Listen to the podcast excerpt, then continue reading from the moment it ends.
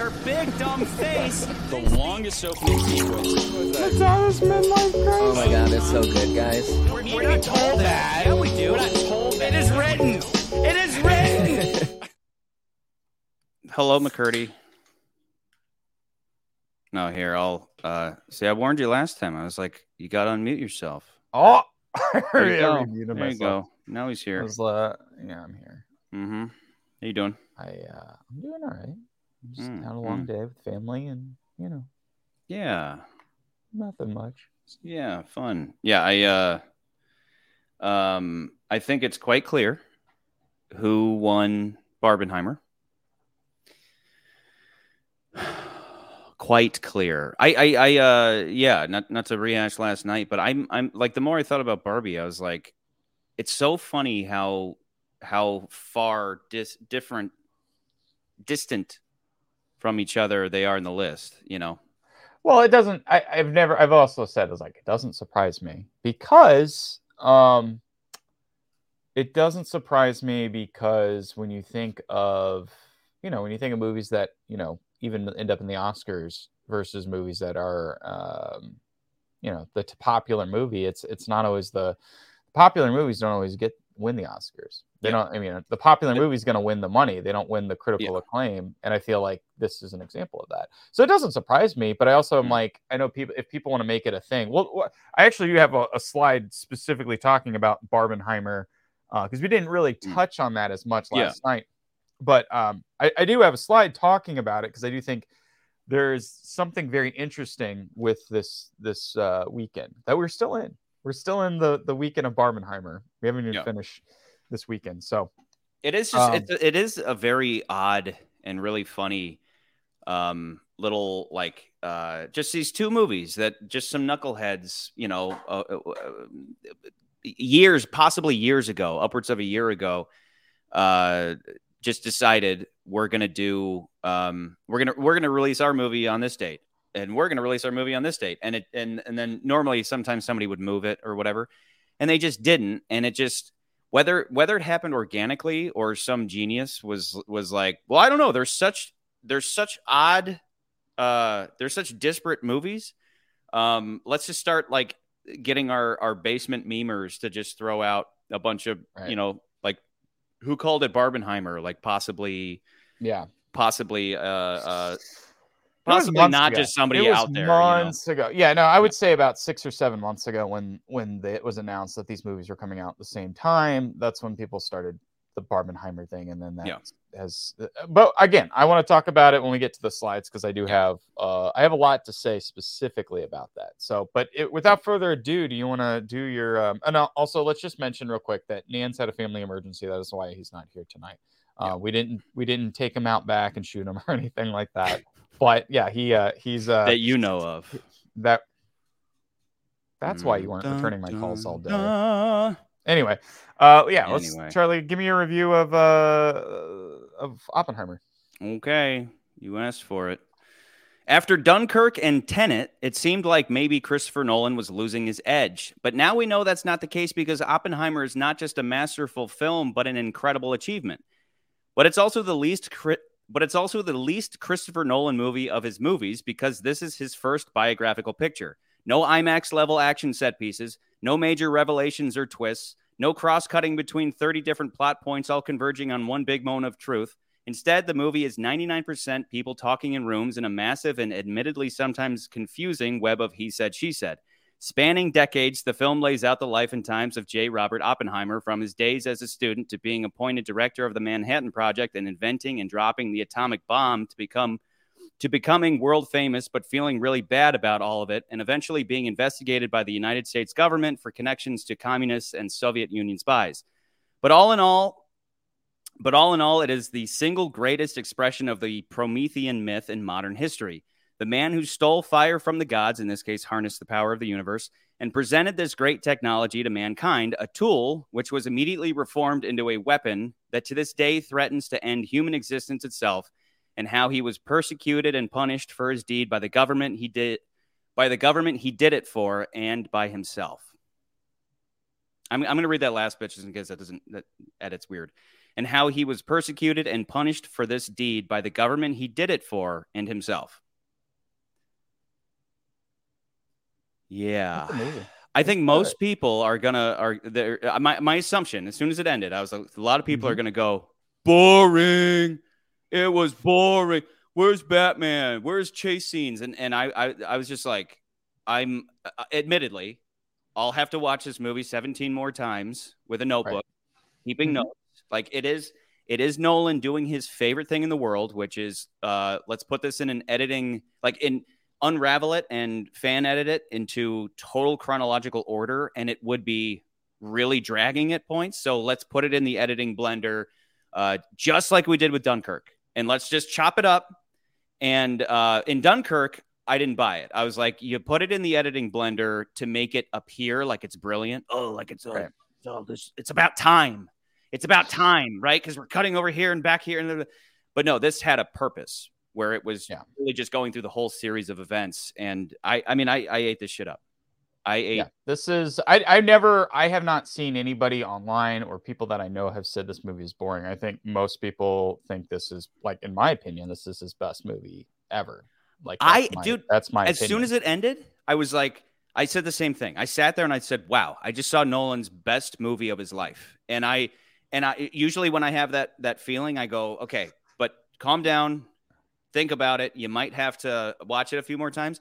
But th- this was an ach- this is a fucking achievement, dude. This this was I feel incredible from beginning let's, Let's save some of the talk about Nolan once we get past the slides because I yeah. do have a lot to talk. I mean, I have. I mean, we both have a lot to talk about. Um, a lot to praise Nolan. A lot. Uh, there's a bunch of stuff I want to talk mm. about with this movie. But let's get get into it. First off, come on, guys, buy your merch.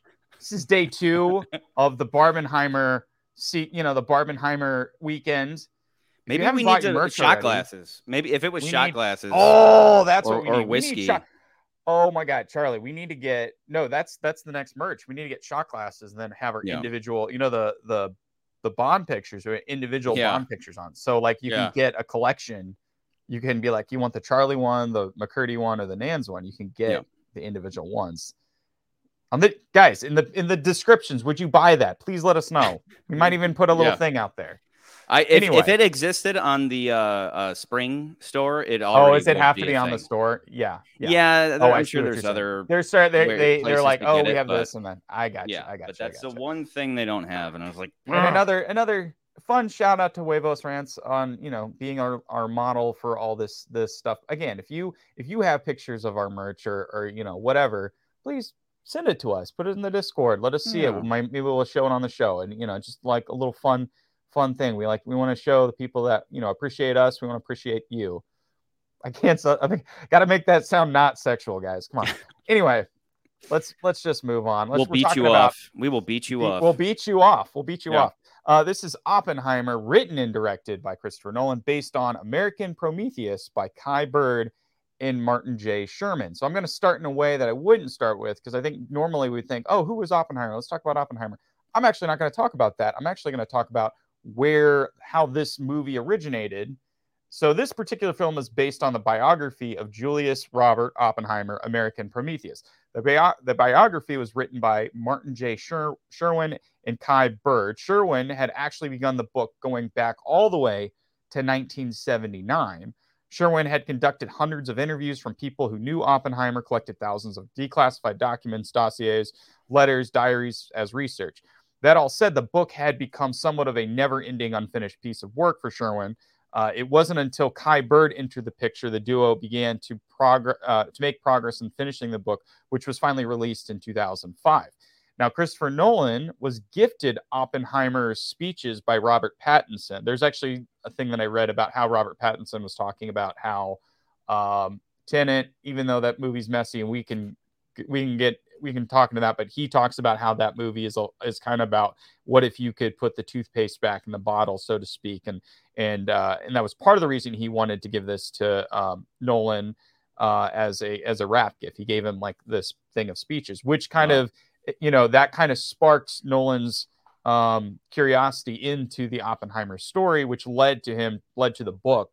And then he decided, let's take this book and we'll base the movie off the book. Of course, I have never read much about Oppenheimer, but the Cliff Notes version as Julius Robert Oppenheimer was an American-born uh, New York who had who was born by Jewish German immigrants, which also confused me because as I was watching the movie, I was like, is he American or was he immigrated? Because he has a little bit of an accent, but that kind of clears that that up for me. I was like, oh, his parents were Jewish from Germany. They had moved here, but he was born in New York. So I was like, okay, I get I get it. He's an American.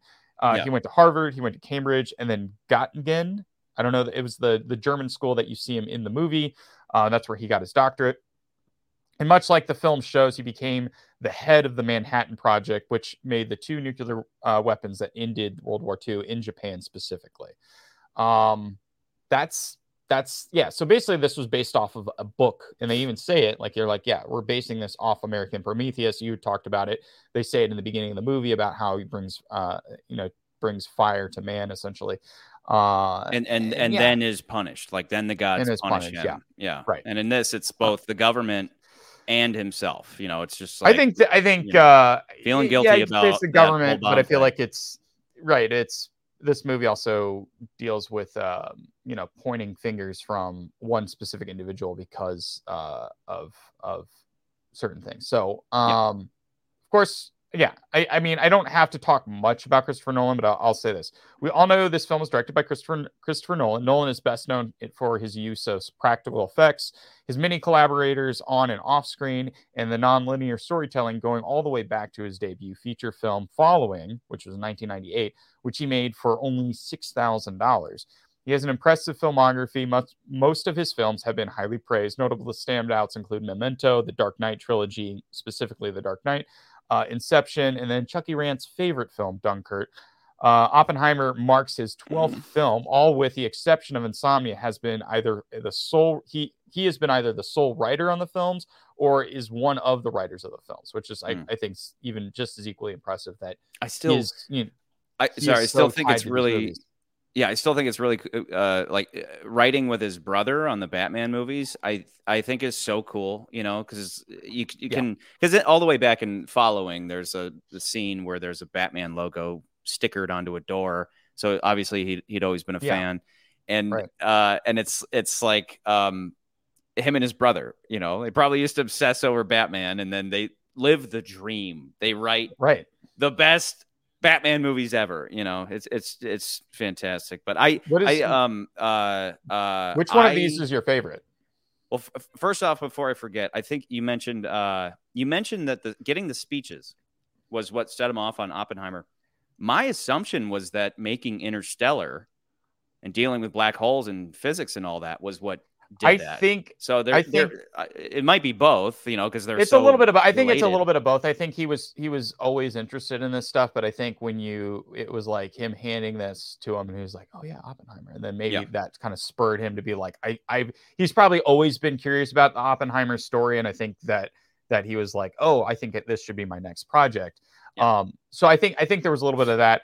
I didn't write this in one of the slides. I did want to mention this. I know uh, several months back, people were talking about this movie and saying that he actually filmed a uh, nuclear weapon being exploded. That didn't happen. What happened was yeah, that this film, he has stated that th- with this movie, he used all practical effects. There was no computer generated effects, especially mm. with the explosions.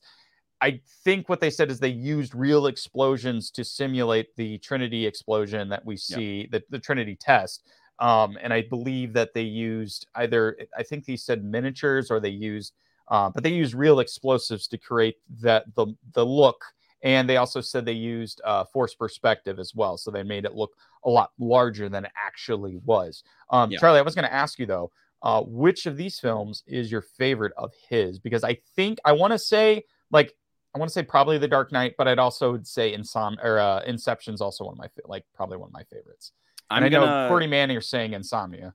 I'm gonna I'm gonna can I split it into I don't care Batman and non Batman?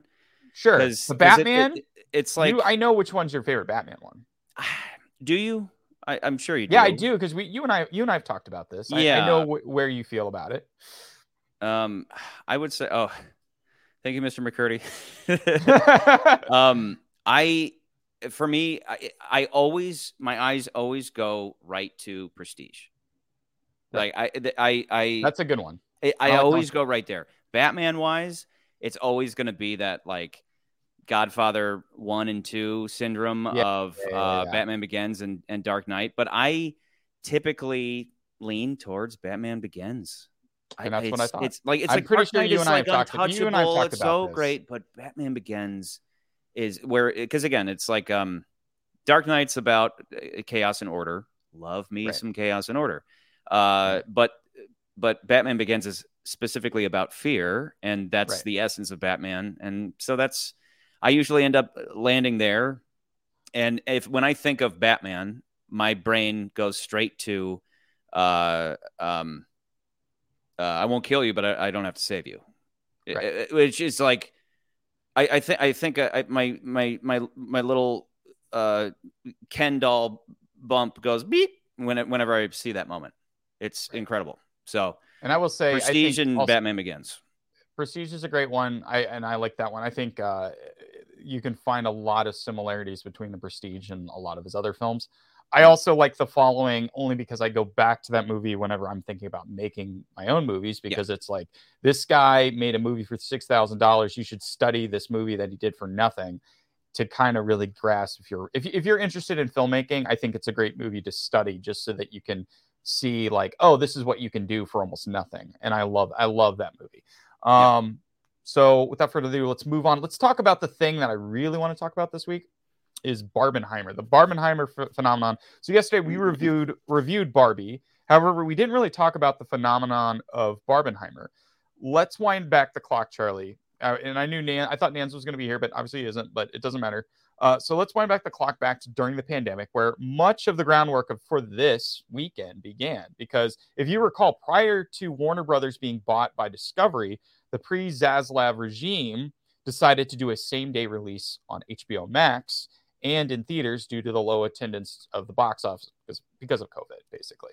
So Christopher Nolan, who has been a staple at Warner Brothers, again, he has been a like most film directors usually have an office at a studio most people don't realize this. This goes all the way back to like the early days of like film uh, filmmaking of of like the studio system. But that that that element of the studio system still has reigned even today. But usually directors they usually have an office. Like Spielberg, I think his office like for a long time was at Universal, right? They usually have an office at a studio. His office was usually at Warner Brothers.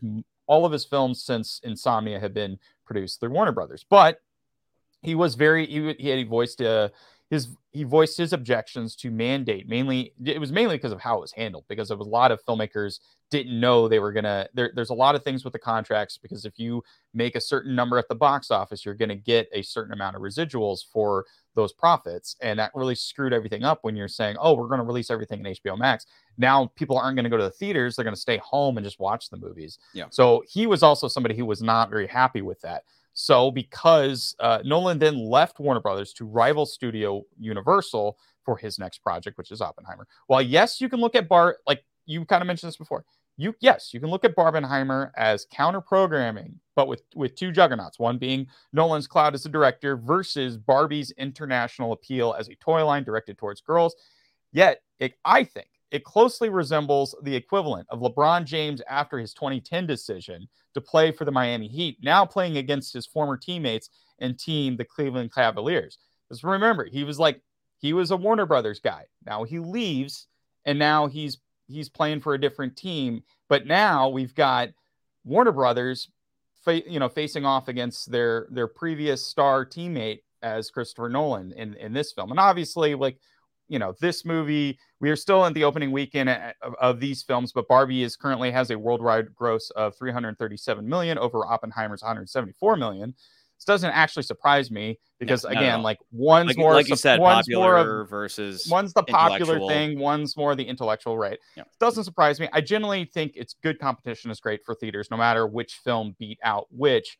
Most people i've talked to are usually like are you going to go see both? And that's kind of the that's kind of the event movie this summer is not Yeah. it's not i want to go see this It's movie not this or, or that. Avengers. It's Barbenheimer. Or Yeah. you, you got to go see both of them because that's Yeah. that's that's the catch so i think a lot of people are doing that i think Mhm. that's fun i think it's great for theaters i think even tom cruise like of- course he was the movie his movie was last week but i mean he's a crazy movie guy Yeah. and he was like yeah i'm gonna go see both of them people it's one of those things where it's like you can't write this shit. You can't Right. you can't pay uh, again, unless somebody actually like uh, came up with this, which pro- guaranteed no, but you never know.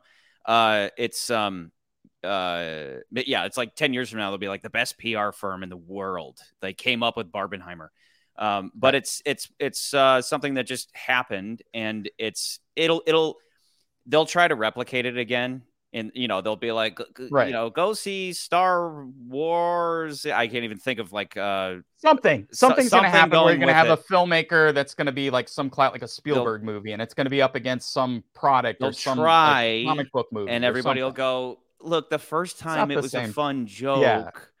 but you can't recreate it because it happened Right. organically and because it's it's too like as i already said it's it's it's it, like the, all these images are so bizarre and because it's and it's hilarious you know um people Oh, get behind no, and I goofy and stuff I love. I mean, they. Sh- I really wish that there was more. I wish.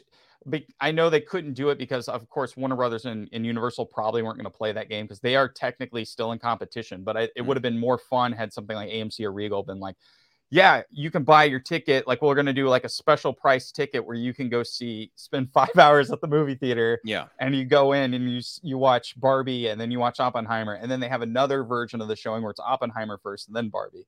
Yeah. That I think would have been a lot of fun. Um, but I, I I still think uh yeah I still like this is the coolest thing that's happened in, to at movie theaters specifically in a Yeah. very very long time. And the great thing there is are people nothing to do everywhere with- like it, It, it, was, had it nothing was to like do a with madhouse this movies. weekend I thought it was know? great. Even at Yeah. the rundown regal that i love going to i was like Right. because normally as i always say i'm the only person there and i love it uh, i was like why are all these people here get out of my theater you know but um but it was uh it, it is it is fun and ridiculous but i'm what i'm more interested in uh so far as um you know it's because it's like okay big big big money right what i'm more interested in is what the drop offs are going to be you know is Right. is uh my prediction would be that oppenheimer w- will either be you know it will be will be fine i mean i plan on going to see it in imax but it's Right. booked for weeks you know Right. I, I would have seen it in imax but it's booked for weeks um and i i my assumption is that barbie's gonna drop off because it's like you know oh it's a great movie you can take your your daughter to and then it's like it's, Can you take your daughter to it? completely different you can you can Yeah, you yeah, can yeah. because is it pg-13 that. Yeah, it is. you yeah and and you you can You you, could know do it's that. just parental guidance you know or you have to be 13 Right. so you can Right. but You can. anyway anyway um okay so this is going to be the long list of of if if both you and Nans were here it's going to be uh moving on moving on because we're going to talk about a good chunk of people that were in this movie because like barbie that had a, a giant cast oppenheimer probably has even a larger cast of people and it, it was almost like instead of casting nobodies for these roles uh nolan's like casting every person who wanted to work on a christopher nolan movie but first off Yeah. we got cillian murphy uh, you know, Murphy's best known work includes 28 Days Later and Sunshine, both Danny Boyle films. Uh, but he's been a frequent collaborator with Christopher Nolan, starting with The Batman Begins, and also is best known for Peaky Blinders, which I've never seen. People keep telling me I need to watch Peaky Blinders. Yeah, that's good. That's good Eventually, I will go see it. But yeah, he's great. Um, I don't have much else to say. I mean, yeah, he's he's great. Like I, I he's this is I think he'll be nominated for this role. I, I Yeah. would not be surprised if he doesn't get I'd, nominated. li- I'd like to. s- I'd like to see a win. win Yeah, based on everything we've seen so far. I, I uh, Yeah. so far I'd like to see a win. I would not be surprised if he got nominated. Uh, next we got Emily Blunt. Uh, and so she plays uh, Catherine Kitty Oppenheimer. She's probably first came to be known on her scene on on the scene with Devil Wears Prada. I mean, she's did she did stuff before that. She's married to Jim from The Office, John Krasinski, uh, and they also co-starred in, in A Quiet Place. So I'm just gonna keep moving on because there's really Well, not uh, much. uh, to Real, real quick people. though on her, I just, I she she surprised me more than anybody. How Mm.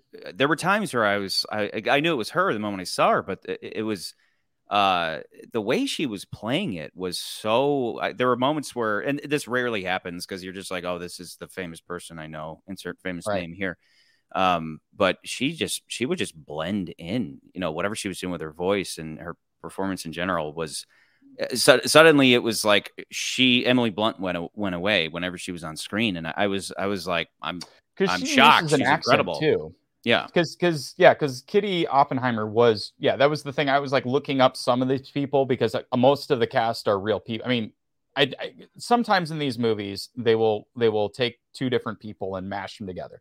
This movie doesn't do that. I feel like every person is a person that hap- was a person a part of the Manhattan Project in real life Mm. or someone in Oppenheimer's life. Obviously, this being her, his, wife.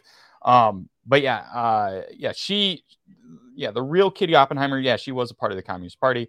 She she was actually from Germany. She was born in Prussia. Came over to the United States. She was married previously, and then she ended up having a romance with Oppenheimer. They got married. Um, and I guess they also they don't say this in the movie, but she had another kid uh, who died un- unfortunately to um, uh, what is it, SIDS. So Hmm. which is like they, they I, there there were there was a lot of like that in the background with the kids that you know like as a parent again I'm like I felt Yeah. really bad, but Dude, again if, like, they a- brought up the SIDS, it would have been. It almost would have been just complicates drawing. things. It, it, but it, it would have. It, it maybe would have been implied that she did it. Like there's a lot of Yeah, there- but there's enough stuff mother, there. You know, Right. There's enough stuff. And again, I th- and I think of Mad Men um, because of how like that show kind of demonstrates how parenting and and um, how carelessness, like how careless people were generally back then about certain things. Like, Yeah. you know, we're a little more self conscious about uh, cleaning up after yourself, but also like how you how you deal with your kids. Do you leave them at home? Things like that. Like, I, I feel like Yeah. that was a very different. It's a very different time, and nowadays we there i think people's idea of parenting has changed drastically and i don't think it's a bad thing i just think we Hmm. we live in a very different world too um it's one of the best Next- scenes in in uh, uh that uh, what you're getting at is when they have that picnic and they just throw all their garbage. throw all their trash yeah literally like, throw it away. You know, literally. Yeah. But anyway, yeah, Yeah. her best her best movies obviously Live Die Repeat, Edge of Tomorrow. yeah i love like- that movie edge of tomorrow is yeah. great um uh, I wish Nans was here because Yeah. uh, Matt Matt Damon. So I've, I've told this story. I, I think I've told this story on the show many times before. But back when we were in high school, Charlie, myself, Nans, a bunch of our friends from high school, we weren't all sitting together, but uh, we went and saw. Uh, we went to go see 300, and that same summer, the third Bourne Identity movie was going to be coming out, Bourne Ultimatum, I believe that was. And I remember sitting in the theaters and we were getting ready to see 300. It was a packed theater. Everyone was really excited. And then the trailer for for uh, that movie came up, and there was a moment of silence, like right after the, the trailer ends. And I swear to you, you could hear Nans clear as a bell yell, "Matt Damon!" and everybody in that theater laughed. It was it's probably like a defining moment in my life. I always thought My it was really first funny. Memory yes, ever. It was my first it was a first memory but yes matt damon we talked about him earlier this year in air but yeah he's he's Yeah. great he's great and i think the first time he showed up in he has this tendency to show up in movies randomly Yeah. um i think he did it in this movie he did it in no sudden move that was a uh, In- soderbergh in- movie where in it's like Interstellar, just shows up, and you're like, "There's Matt Yeah, Damon." You're like, oh my Yeah. god! It, I remember when he showed up in Interstellar, and I was like, yes, right it's just matt damon he just shows up Yeah, and yeah, yeah yeah. Hard to pick out a best Matt Damon movie. but he always has and you and you and i have always talked about he always has these really great there's tons of great interview pieces from him about film filmmaking and stuff like he talked Yeah. about there was the one uh, he was talking about working on private ryan and how he almost argued with spielberg about like well i want to do one more and he's like i don't have time to do either i can waste more time on this scene or i can go make the next scene and make that incredible so Yeah. love yeah matt damon it's great uh moving on though we've got tony stark uh plays lewis strauss. Um, he was the chair of the united states atomic energy commission the aec which we, they mentioned a bunch in this movie. In this film we witness his approval hearing for the secretary of commerce which he was denied. I'm going to add to this because i think this is important. Um, this movie dives back and forth between color and black and white and nolan's done this in other movies. He did it in dunkirk. He's done it in um, uh, well, yeah, I guess I guess he did it in. Dun- I'm I'm trying to think of another one he's done this in, but he likes to put a framing device in his time di- dilation or how he he dips back and forth. This movie, he made a distinction about making this movie subjective uh, eh, from the point of view of Oppenheimer, and he says that all of the Oppenheimer scenes are from the point of view are in color. So everything that is Oppenheimer's point of view, that's in color. Hmm. Everything that is not Oppenheimer is in black and white. And a good Okay. chunk of this movie is Lewis Strauss's point of view on the events that took place. Because you remember when we first see him and that whole scene with Einstein, that's in black and white the first time we see it. And then when Yeah. you into the movie, it's in color. Um, and I because the whole and that time uh, was- that was, something where I was like, when I watch this again, I need to Yeah. pinpoint because at first you think it's uh uh oh the, the because the classic use of this is you if you're doing a flashlight a flashback you you put it into black and white uh that's quickly broken so then i'm i'm going okay wait now i'm gonna need to watch this again and and from Yeah. the beginning and be like what is so that's that's anybody who hasn't seen it yet that's a very important thing to go in with because uh Yeah. and that's that's you will be a little. that's a unique use of that, that for sure Yeah. that, to attribute Um, it to a specific character I'm not going to say that was that was not an observation I made. I did read that, and it was basically Nolan saying like, yeah, I, I intentionally made this movie. He he was like, I wanted to come through this movie in an, a, a subjective way between, and I think yeah, Huevo says this as well. Script uh, was written in first person. He does say that, but he was intending his intention was like, yeah, he would we'd switch back and forth between perspectives of of events, and that's kind of like that's like an old school film thing when you think about like a movie like Citizen Kane, where the beginning of the movie is through the eyes of what the news media saw of Citizen Kane. And then the rest of the movie is everyone's different points of view and their and their eyes of what actually happened um, in those events that are, are described in the very beginning of the movie. So I do think that's I think that's actually a really cool narrative device, and I think that shows. And it's weird saying it because Christopher Nolan's been making movies for you know how long he's, he's been making them, but you see kind of a, a, a growth or a maturity in the way he's making his movies. Um, okay, so we're going to go through two slides of people, and I'm going to read them, and maybe we'll comment on them, maybe we won't comment on them, okay but there's two damn slides because I have this cast is so freaking large. yeah So let's start off. Finally, a ridiculous list of people in this film. Some I will note, some I'll just keep train moving. So we have Florence Pugh. Remember her from Black Widow. She plays Jean. Yeah, Uh, she looks just like a real life person maybe you look maybe closer. her real life counterpart wow Um, you got Josh Hartnett plays Ernest Lawrence. I'm going to quickly say there was talks at one point of him playing Batman. This movie convinced me he could play Batman.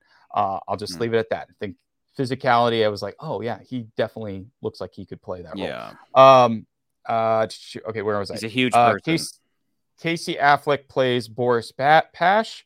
Uh, Rami Malek, Bond villain. We'll talk about him in, in a future Bond episode. Plays David Hill. Uh, Kenneth Branagh plays Niels Bohr. He's a director, previous collaborator on in Tenet and in Dunkirk, uh, and he was also the director of a Marvel film. He directed the the first Thor movie. Uh, Benny Safdie plays Edward Teller. Um, he's the director of Uncut Gems. Uh, his, him and his brother directed Uncut Gems and Good Times and all those movies. Uh, Wow. both you should watch. They're really. I I've seen Uncut Gems. It's great. Uh, Jason Clarke plays Roger Robb. He's in a bunch of stuff. You've seen him around. And then uh, finally on this list we got Tom Tom Conti. Uh, he was also in Dark Knight. So the guy who plays Albert Einstein in this movie, because Charlie and I were joking last night on the Barbie cast. It was like, why wasn't why wasn't uh, Michael Caine Albert Einstein? yeah that would have yeah been that would have been great if Yeah. uh, if he was E- Einstein. But Robert uh, Michael Caine's not in this movie, and he's been in a ton of of, of his movies. But anyway, and Tom Nolan said it specifically. I want you in every movie I ever make f- i- Yeah. for my career. And so you're like, you're like, when's he gonna know show up? When's he gonna show up? And then he doesn't. and he up. he doesn't, but I, which I think was unfortunate. But Yeah. I recognized him after I saw his actual image. I was like, oh, that's who that guy is. So he was in the Dark Knight Rises. So remember when Bruce Wayne goes to the prison, and it's it's because uh, Al, you know Alfred's gone at this point, so he has to have somebody to talk to, and they're Hmm. you know he creates a character that's kind of the same age of Alfred. He's kind of like a a, a uh, spiritual metaphoric version of Alfred at that moment in time. He's the guy who who lays all that exposition about like where Bane came from and all that stuff. So that's and, that and nurse guy. him back to health, just like and nurse, yes, would. that guy, that guy, exactly. Um, and then okay, bunch of people. Not going to talk about who they play. We got David. Uh, da- I'm I'm going to butcher. That's the name I'm going to butcher. Uh, Das Mulichen. Das Mulichen. Uh, I've read a comic book by him. He's great. Uh, he was in The Dark Knight. He also was in Ant Man. You got Dane DeHaan. He was in Chronicle. Uh, Green Green. He also played the Green Goblin in the Amazing Spider-Man, the last Amazing Spider-Man movie. Um, Aldrin Alden uh, Hidringe. Again, screwing up names. Han Solo, but also in Charlie's favorite movie this year, Co- Cocaine Bear. Uh, then we got Mhm. Tony He's the be- Goldwyn. probably speaking of- best part of Cocaine Bear, but yeah, go ahead. he is. He is. Tony. Go- well, second part. I, li- I like The I only like good Ice Cube part. Jr. I like Ice Cube Jr. a little bit more. Uh, Okay. Tony Goldwyn. Uh, I recognized him, and I was like, wait, I saw him in a movie this year. He was in Plane. If you remember, we talked about him in Plane. He's just Yeah. he shows up in that movie. He's the fixer. Um, He's like the guy who shows like this is what we got to do to get the people back. Right. Uh, Yeah. David uh, Krumholtz. Uh, so that one, this one was fun. Uh, the guy who's Oppenheimer's like best buddy throughout the movie, who kind of shows in and out of the film. Yeah. He's in Santa Claus. That's that was the Yep. head elf in Santa Claus, but now he's gained a bunch of weight. He's- he's much he's- older now. He's like a beloved Hollywood actor. He's he's like Yeah. one of those that everybody's like I like. I think he's like a just within that circle of people. He's like this beloved actor. He pops up Yeah. in random stuff all the time. You know. Yeah. But but that's Um, that, all of us know he's the one with the there's a Mrs. Claus. You know that's Yeah, that guy. yeah that guy. Yeah. Um, The the, the then we Claus uh, Claus. You know. the Claus Claus. Yeah. Matthew Modine, again, he was also in Dark Knight Rises, but he was Mhm. also in Full Metal Jacket. And I think uh, Nolan has stated that, like, you know, he loves watching Kubrick movies. So it's, it's no surprise that he wanted uh, Matthew Modine in Yeah. hi- this film. Um, uh, Macon Blair, I, I recognized him because I was like, wait, I know that guy. He was in Blue Ruin, which is also one of my favorite, like, indie, like, low budget indie films about a guy who who's going on a revenge kick because of, of something that happened with his family. Same guy who it not that actor, but the director of that movie also did Green Room, which is also fantastic. Um, Michael and I'm gonna butcher another name, Anger Grango. That is not how you say his name. Remember that kid from Skyfall? He's in this movie. Hmm. He shows up.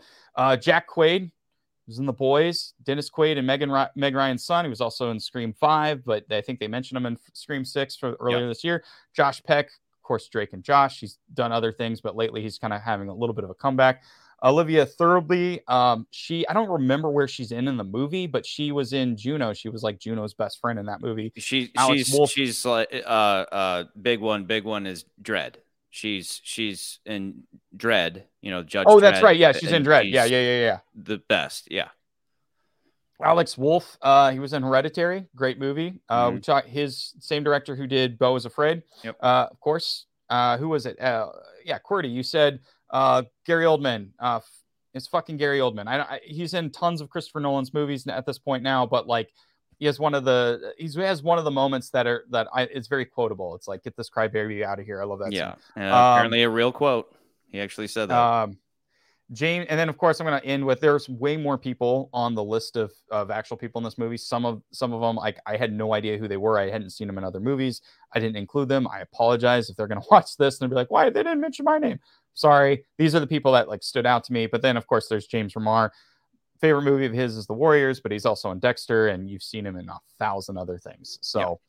that's that's those that's all I got on Oppenheimer again like I told you earlier like we've got talked about um you know that as far as behind the scenes stuff goes though it's like yeah he used practical effects for most of the movie and again if you go watch the movie now just know that black and white is other person's point of view color is oppenheimer's point of view Yeah. The moment that I saw uh, in the beginning, um, Oppenheimer's being plagued, haunted by uh, by visions of just like uh, the quantum realm, right? The moment I saw them, I immediately went, Quantumania this is Nolan doing his uh back to Interstellar where Interstellar was just his like I love you Kubrick movie right and Mhm. uh and and immediately I was like because the big thing about um 2001 a space odyssey is is the go go watch YouTube videos on how they achieved the um the like the warp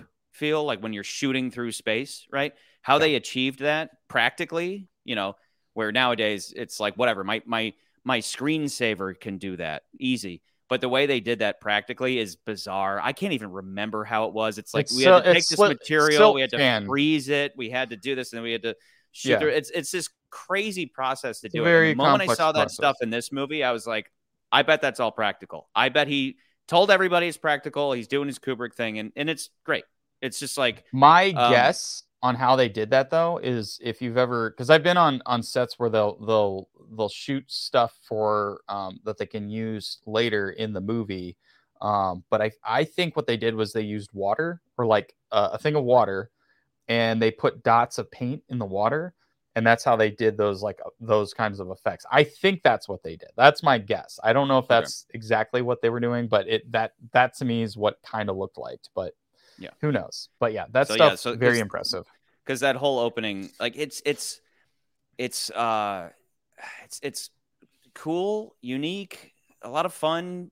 Uh, a story about a physicist, right? Because it is so abstract and you you uh it's it's like the imagination on these guys must be crazy and then they got equations floating around in their head. So he's just well like one of one of my favorite scenes is very simple. He's just sitting there in a quiet room and he's picking up glasses and he's throwing them against the wall and just seeing how the particles all bust apart you know and and and for knowing what comes later the idea of how uh, a, a, nuclear a nuclear McCurdy, a nuclear uh, a nuclear uh, chain reaction occurs where it's basically like a big object being split into you know a, a million smaller objects like uh, unleashing an incredible amount of energy. So to watch him just trying to visualize that by breaking things you know it's just it's whereas nowadays if you're we never sit around in quiet rooms and just think about stuff. We're just like staring at phones while we're taking dumps and whatever, and our ma- imaginations are just focused on this little black box instead of yeah. you know just cool little moments like that. But that's that's like right off the bat. That's just when he's a a student, or he had, I think he had just left his school and uh, a um a, a big in Germany, right? The Kenneth Branagh uh, character was like, "You got to get out of here. Like you're too smart for right. this place," and you know, so right. Um. So wait, real quick, I want to talk about so yeah, I I'm I'm just gonna go on with the back. It's like again, I think this is Christopher Nolan's best movie, and I think and the reason yeah. I say that that's I'm still I'm that, still there. That's where I'm still. I at. think this is his best movie, and I, th- there's a couple reasons I say that. Um, he has been so like after I would say uh, going back, I'm trying to remember which in the order of these movies that come out that came out, but I think between the Dark Knight Rises and the Dark Knight was like Interstellar, right? Am I correct in saying that? I think it was Interstellar. Was that the movie again? that he did? Between the after, Dark after... Knight. No, no, no. That was Inception. Sorry. After Inception, I felt like if you looked at his filmography between Inception till uh, even the following, I think there weren't very many cracks in, in in the seams of his movies. I think most of his movies were very hard, highly regarded. I think after Inception, even in inter, like Interstellar, uh, Dunkirk, um, Tenet, uh, or Dark Knight Rises and all those movies, I feel like you start seeing slip slip ups in his in his filmmaking. I feel like the stories weren't as as tight. Uh, things started slipping on the cracks. I think people weren't really responding to some of the ideas and things that he was uh, not ideas, but the ways that he was approaching certain things. And I think that that people were criticizing aspects of his filmmaking. I feel like this movie he addresses a lot of those things. And yep. like I'll, I'll, I'll give you examples, right? So one of them was like, uh, you know, last year, not last year, but two years ago, his last film, Tenet, came out. And I think Tenet really was like trying to be a remake of Inception, but I feel like the idea, the sci-fi elements were almost incomprehensible. Yeah. Um, and I think, uh, you know, Nolan's always been quoted of saying things like, you know, don't don't think about it, just feel it. Which I, I do think uh, sometimes it's like when you watch the movie the first time, I do feel like you should try, should try to do that. But I That's feel exactly like what I said about quantum. Were, you know, when I was talking about editing, it's like don't right. don't try to nitpick. Just yeah, just just feel, feel the feel know? what yeah. And so he was trying to say that about Tenet, but I do feel like there uh, people have complained about that in Tenet, right? Um, and I feel like that was something that was just like it was just very complex over this overly complex idea that not everybody just wanted to buy where i think inception sells it very well as far as how he was creating these sci-fi elements and and that sci-fi world. Another one was dunkirk because i know you've you and i have complained about it. You um, famously i'll let you talk about it but you recut dunkirk. I'll let you talk about that but i think with dunkirk it was like the one thing that a lot of people said about the movie is like you're just witnessing events but there's no characters in the movie. It's almost just like you're just it's almost like a silent film. You're just seeing stuff happen but we never really get to know who these characters are. We don't get to hear their backstories. We're not really there for their emotional uh, movies because like usually in a movie you see things happen and then a character kind of has a moment where they're feeling or they're they're like expressing how the events of the previous scene or scenes or the actions that they're taking have affected them emotionally or, or, or internally and we never really see that in that movie Um, so there's another thing that I feel like this movie addresses as well. Um, and then I think this has been in a lot of his movies is he is very I think one reviewer that I watched a long time ago would say, you know, he is very arm's length when it comes to uh, motions with characters. Like he doesn't really um he you don't get a lot of like deep uh, emotions with characters. Sometimes you get a little bit of it, like you see a little bit in Inception, you see it a little Interstellar, um, but it's just like we we kind of are more witnessing. We're not engaged in what's actually going on, and I feel It's- like this it- it movie is again is another story. one. It's generally about it's less about the characters and more about the story generally. Like with uh whereas this being a biopic is specifically about it's it's more about Yes. Oppenheimer the man than it is about the bomb and but of course all that's there, you know, but Yeah. it's like um I remember after the bomb went off, I, and I don't know, maybe that was the midpoint, but I thought that the bomb going off was going to be like, you know, and then it would The it would maybe it'd be like another 15 minutes and we'd be done, but it, it went on for I think like another hour. You know, so It does, yeah. It's Um, it's about like the first like like if you think about it, the first act is the first act kind of le- it's okay. It's a three hour movie. The first Mm. hour is just leading up to him creating the team that be, becomes um, uh, the Manhattan Project. Like you, you you're seeing that again. We're seeing a little bit of what the end of the movie is going to be, but it's like leading up to that.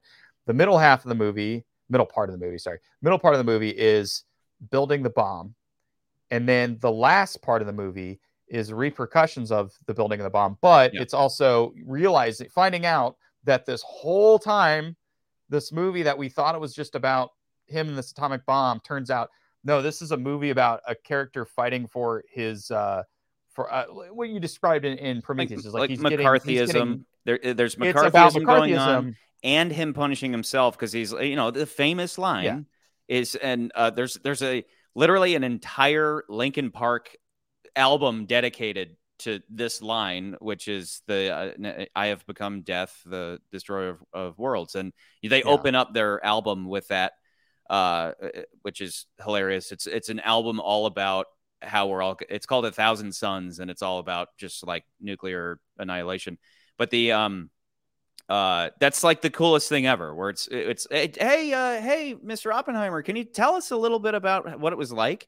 And he and he he quotes the Hindu Bible, just like you know, uh, which they set up early in Yeah. the movie, where she's like, "You can read Sanskrit," and he he happens to read that line. But um, Yeah. Uh, it it's like, and it's so if you've never seen it, you got to go check it out. Uh, it's you know, I've seen it a million times. I've heard a million times from this Linkin Park album, but it's like, it's it's just chilling. It's not like, yeah, you know, it was a, it was a good time. It, it's it's it's like so sullen and quiet and just like introspective, and it's like you can. He's just staring into the distance, just like, yeah, I I like I did that. Like I I I I gave the means to just like evaporate uh, two hundred thousand people. Like, what Yeah. was the question? You know, like he's just Yeah, he's yeah, just so in his head about it, and that's that's what this movie was about. It really captured Right. that, and and that's the thing. It's my initial reaction. My thought was, a lot of people will say too much talking, and it was it was confusing. Like, I'll admit, I'm like trying to keep up, trying to keep up, Right. but um, but the overall story is like, well, you were sitting with this person. And they had connections to a spy. It's all this McCarthyism stuff of just trying to like, you know, did you give the bomb to the Soviets? And um, it's it's it is incredibly complex, and it is people just sitting and talking, and that's not a bad thing. My point is that's very different from anything he's ever made and that's where people are like i came for the nolan movie he made batman and then and then they get this and i and i was but i'm just like this this is incredible. It, it, it is it is Yeah. the the scope the scale. You'd be tempted to say maybe interstellar was bigger because it's got all the action and all that stuff but this whole bringing this whole story to life felt like a bigger achievement than than any of the action movies he'd done before and had had significantly more meaning so far as I mean, I would uh, say I say most Prometheus of his angle I feel I've always felt like most of his stuff landed more into the realm of science fiction, not as much. I mean, yeah, when people think of the Dark Knight, they think of the action, but I mean, even going back to the Batman Begins, like the the fight scenes in Batman Begins are almost non-existent because they were again, it was more about like what does it mean to be this this symbol versus like actually like seeing him fight and, and that being where you get your sense of enjoyment you get this sense of enjoyment with some of his action movies Mm. through again like you feel it. You don't, you know, you're not thinking about it. You're more feeling it. But it's more about like these things happened. Kind of like a weird example is like Wes Anderson. When Wes Anderson does violence, he he says the event of violence happens, and then we move on. But it's like the event of violence happens. How does it affect the rest of the story? Yeah, and it kind of does that. And I feel like that's what he Nolan's done in most of his films. They're they're not like it's not glorifying. It's not like John Wick, right? Like John Wick and Mission you're Impossible, there for the it's violence. Glorify, you're violence, there for yeah. the violence. You want to see the violence. His movies are Yeah. never about seeing the violence. The violence happens, but it's Yeah. it's it's not. It's like I'm I'm telling you the violence happened because it's a part of the story.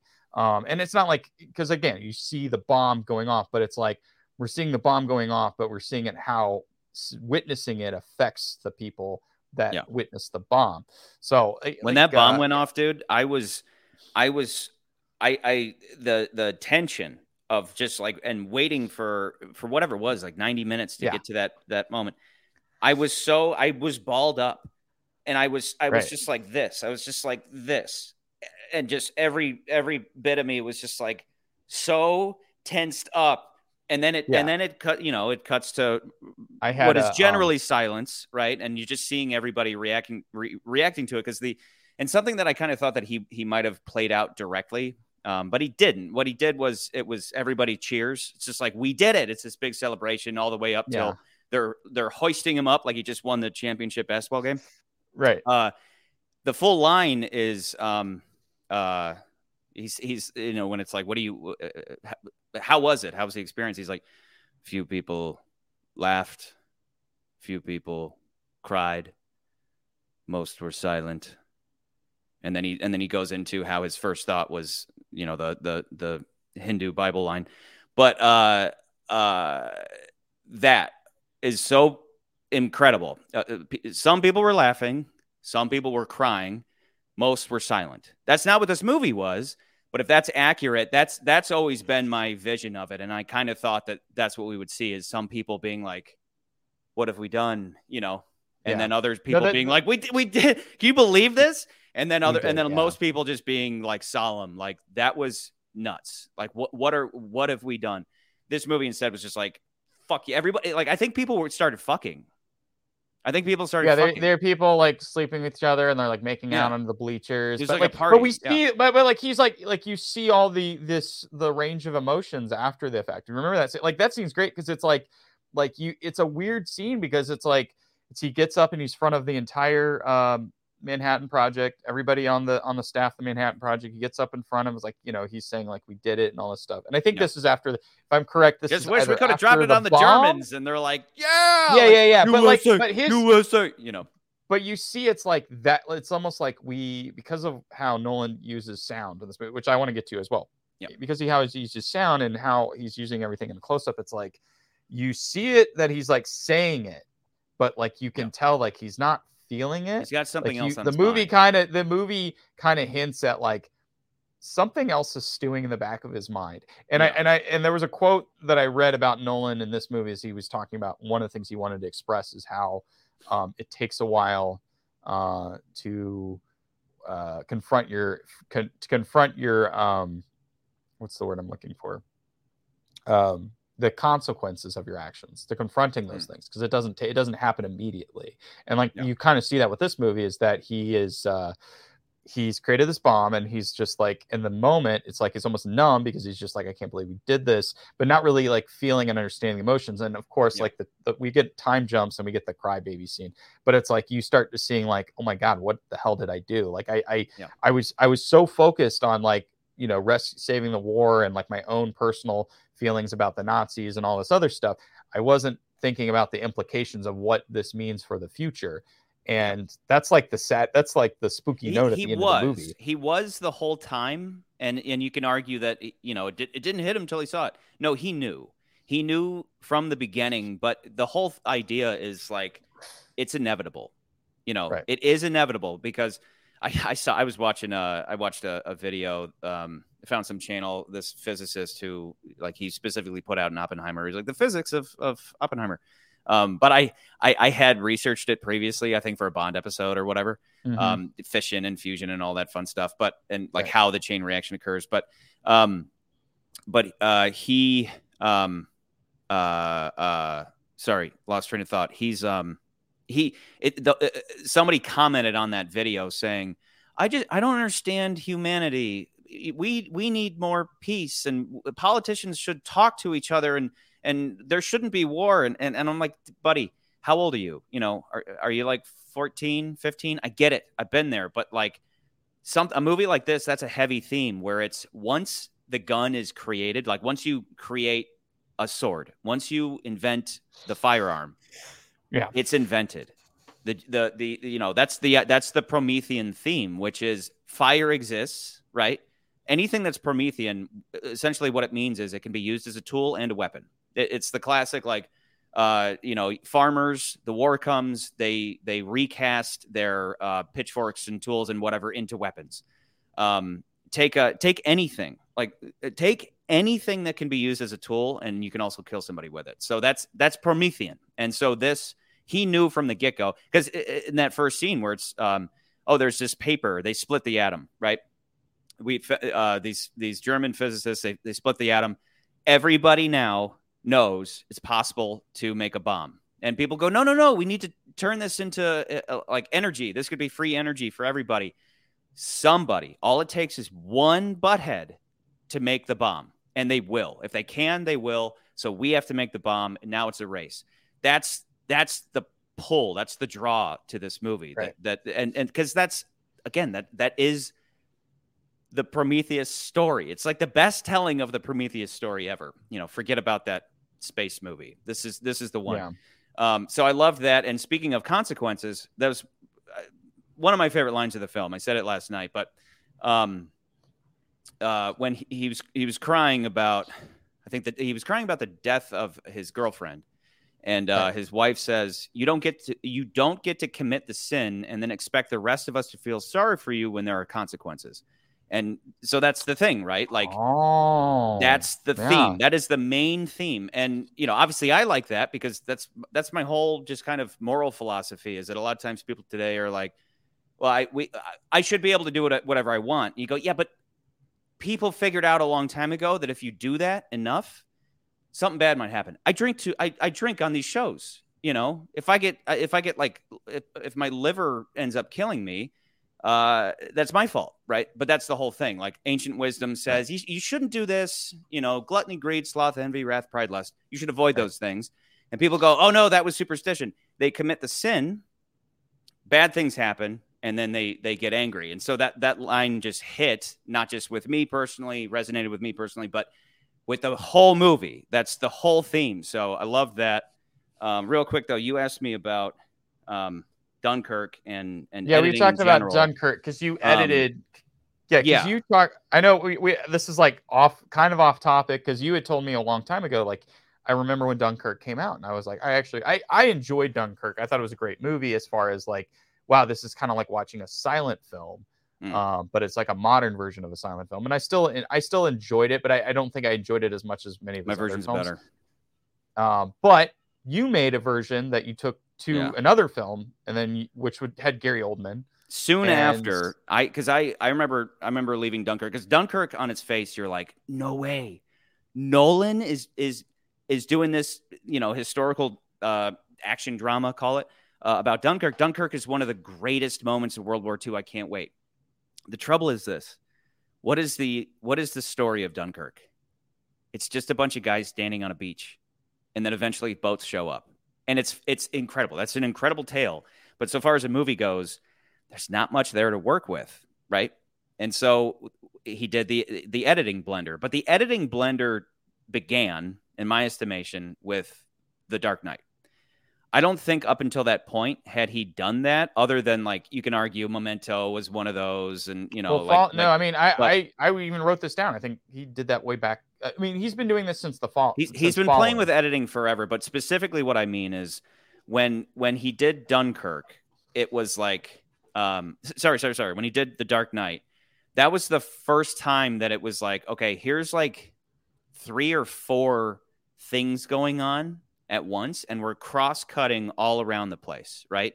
Then he like perfected that with Inception, where it was cross cutting uh, around all these different dreams, and and it's just like that's I mean that's what makes that movie so. But there's like a yeah, there's like a time element to that one as well. Yeah. but yeah. I- I but know then then it was it it was like by the time he was doing that in Interstellar, I was like, that's a misstep right there.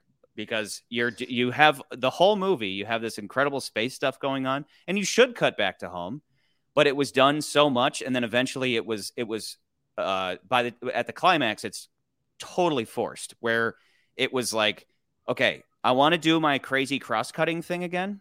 So I'm gonna have Casey Affleck uh like he's gonna beat them up. He's gonna punch them in the face, right?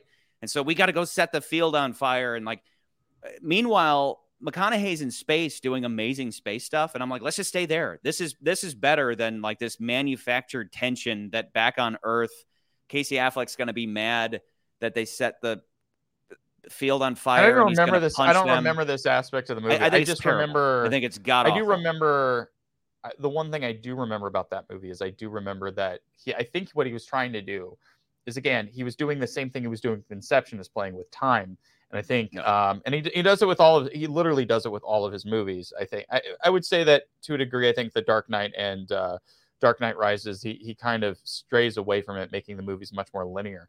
But um but with this movie and sorry with Interstellar what I'm, from what I remember is that movie deals with time in a very uh, literal sense because like because he's traveling farther Yep. in the way that time dilates with with uh, time travel or Yeah, with, that whole scene where they go down to one planet, they come back, and the And guy's like, comes back. aged by So like they- ten years. Yeah, Right. So he's playing with that, and then he has to cut back because we're trying to match these stories. But there's also this really weird, convoluted thing with like when he travels into whatever that weird realm was. Um, it's like he he was the he was the thing in the beginning of the movie that the daughter kept seeing in the the, bookshelves. the which ghost. again, yeah. it's also kind of like it kind of weird wraparound Yeah. uh, So- stuff in but, the but that, that whole thing though then culminates in uh, her getting the the information through the watch, which, and all that's great.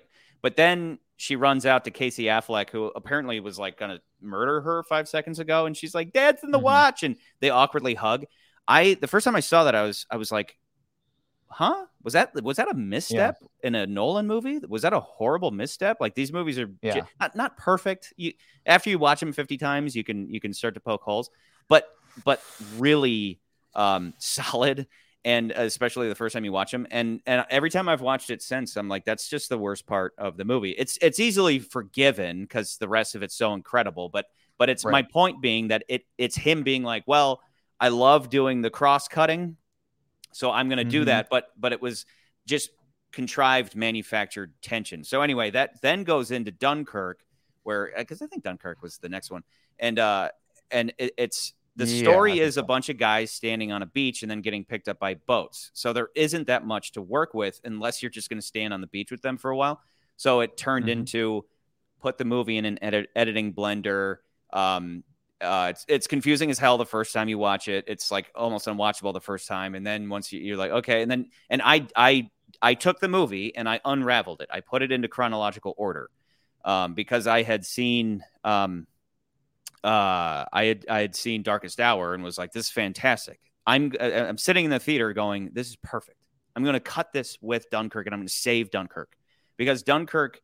Uh, what Darkest Hour didn't have was the consequences of everything that um, uh, that that that was uh, going on. Like um, Jesus Christ, oh God, Gary Oldman's character Churchill. Ch- Churchill's like um, he yeah, plays he- Churchill he- and he's he's played Christ. Truman. yeah, right. It's, yeah, it's great. It's, it's great. played- That's great. Yeah. Yeah. Um, if it would have been, uh, uh, remember, he had a conversation with FDR, so it would have been hilarious if he played Just FDR instead of Truman, Yeah, yeah, yeah, you know, for whatever reason. But anyway, so um, so uh, back on track. He uh, what it didn't have was it had all the incredible Churchill stuff, which is good on its own. Darkest Hour is fantastic on its own. Dunkirk didn't have that that like um uh, it had the editing blender and it just didn't have anything going on. It was better to just take the action of Dunkirk and transplant it over into Darkest Hour, where something happens, we cut to Dunkirk because there's a ticking clock going on in both movies. So Uh, you know, literally, it's like tick tick tick is a soundtrack. So, um, right. it they're better together because it has the it has a central character to hook you, and then it has like here are here's an illustration, a direct illustration of the consequences. So, uh, I love my cut. Um, but Dunkirk itself, I've I've never watched again. I've, I've seen it several times, and obviously, when I edit something, I'm like intimately attached to it. But um, it's uh, it's just not. It's it's it's very much overhyped, and I put it in the same kind of like OHMSS category where it's like it's good, but it's overhyped because it's so uh, it's so um, vague. I've said before, like I, you know, vague genius, right? Where the mm-hmm. idea is if we just make it confusing enough, people will assume that it's brilliant. And uh, you know, I, I did I, I caught zero of that in this. I'm I'm looking out for it where it's like, is there going to be any vague genius here? Because from the beginning, they're kind of all over the place with the editing. Um, it is it is non it's it's it's non-linear at times, but it is largely linear. So right um, and can get confusing. And I, I, think somebody said it's it's like it's kind of too. Uh, it's it's somebody posted in the Discord. I think it was like Critical Drinker said it's like too labyrinth for. Uh, it, when you say labyrinth like that, is it like labyrinth? I don't know, but uh, it's it's labyrinthian. It's almost, sure, Something it's like almost yeah, too. Yeah. complicated for its own good but but i i was i was okay with it i, I that's the one thing i would say like fair fair well it, i was it was it was uber complex were you were you but, feeling it? But I there, were, there was stuff that I wasn't keeping up with as far as the AEC because I was like I was yeah. trying to keep up with it. And okay, so I wanted to go finishing off what you were talking about. You guys, hit, first off, let's get rid of this. First comment. off, you, guys, you, you guys, yeah, you guys, if you want my edit, I'll send it to you. Just hit me up in the Discord. Yeah, well, yeah. Charlie, Charlie has the. I'm sorry, I, I tried to take it down myself. I've been, do, I um, like, I had a whole, I had a successful YouTube account or like a Vimeo account with a bunch of followers, and it got nuked. So it, I, I made it a little harder to if find you to see stuff. Yeah, Charlie's got a bunch of different other cuts of other movies. If you want to talk about it, uh, talk about it on the Discord. Um, yeah. Uh, so okay, you were talking about editing Blender. I will. I'm. I am arguing that you're wrong in that he doesn't blend it in the edit. He does it in the script before he puts it out in the edit. So he, sure, he writes sure, his movies in that way. Yeah. Um, with the following, with following, which is his very, very first movie, um, there's a lot. Like I told you this the other night, I was like, this movie reminded me of his first movie, and you're like, what do you mean by that? I, yes, I want to um, hear this. So, so like, okay, so the following is a story about a guy who follows people because he's a writer and he just wants to know what people are up to. He just he follows people. He's just curious, and he uses his for his writing. The that movie also starts off with interrogation, essentially, because this is kind of what this movie does. Is there's mm-hmm. a lot of of scenes where it's it's uh, you know him being interrogated by the United States government about the events. Him and Strauss is about like what happened. Why did you do this? Strauss. Why did you do that? Straw is it Stra- yeah because he doesn't He mentions that and he says he's like yeah I don't I go back to it's the, the southern pronunciation straw southern pronunciation straws yeah yeah so he so again in following that's how that movie begins is that he's sitting the main character is sitting with the police you don't realize it's the police right away and he's asking him like how did all this happen and you don't understand what the end of the movie is yet like the he, Nolan does that's one of Nolan's tricks is he doesn't give you all the pieces. You're kind of figuring out the puzzle as it goes on, and it it, it does something fun with the revelation. Because like even when I try to write screenplays, something I have learned is like it's better not to give out all that information a hand. Let the audience figure out what is going on. That that mm. gets you a little more engaged than just being like this is his occupation and everything. You can figure that stuff out with the clues and the hints as to what he's yeah. doing. So anyway, that movie's about him following people. What ends up happening, like much like most crime noir films, is that he gets into something he shouldn't have gotten into. So he ends up meeting another burglar. That's who he starts following. And the burglar uh, meets him, who's actually his name's Cobb. Which remember, if you watch Inception, it's the same character's name. There's a mm-hmm. lot of mm-hmm. similarities between those two films for yeah. obvious reasons. Um, he meets Cobb. Cobb dupes him into taking on the same jobs that he does. But it's not until the end of the movie that you find out that Cobb's actually played the main the protagonist of that movie since the beginning of his meeting. And I felt like when I watched this movie, there were similarities between the stories. That it's not it's obvious it's not a one to one. One's about a guy who you know made the you know the big the worst weapon of the of of human history versus this is just about a guy who's wandering around. But the thing that I that I was like, oh yeah, that's like following was uh, we find out that Strauss is that how I said did I pronounce that correct? Yeah, it's like straws. Like, could hey, I'm at McDonald's. Can you get me an extra straw? Yeah, straws. Yeah. Anyway, you find out because in the beginning of the movie, you just think he's just a witness to the events, and he is just another, another, um, another person's point of view. The movie unveils once we get past the bomb exploding, or the the Trinity. Sorry, not the bomb, but the Trinity, and and him leaving the, uh, sending the bombs over to the United States. There's a quick turn where you find out, oh, he's the villain of this movie. He's the one who's put he's put Oppenheimer in this position that he's in it's him that is is doing all the stuff and you learn it's almost like a uh, uh, you know usual suspects type turn but it happens much earlier in the movie where it's like oh my god he's the one who's orchestrated this thing because something oppenheimer said in public. And it's actually well documented that that that everything that happened in the movie kind of did actually happen. I don't know the exact details exactly what was said because they say it in the movie and i'm i still am wrapping my head around like whose position was what but the idea is essentially that he kind of uh, made you know made of a mockery of him uh, publicly, and he never forgave him for that. So when he and I had to read up on this. So Strauss, um, he was a Republican who was the head of the AEC under Eisenhower. Uh, Eisenhower wanted to uh, appoint him as Secretary of Commerce. So what you find out is the movie is all framed under that initial part because he did appoint him to him, but it was before the next legislative session. So then when the legislative session came around, that's what this movie is, is where they're questioning uh they're they're they're questioning like, oh, are you a good candidate for that position?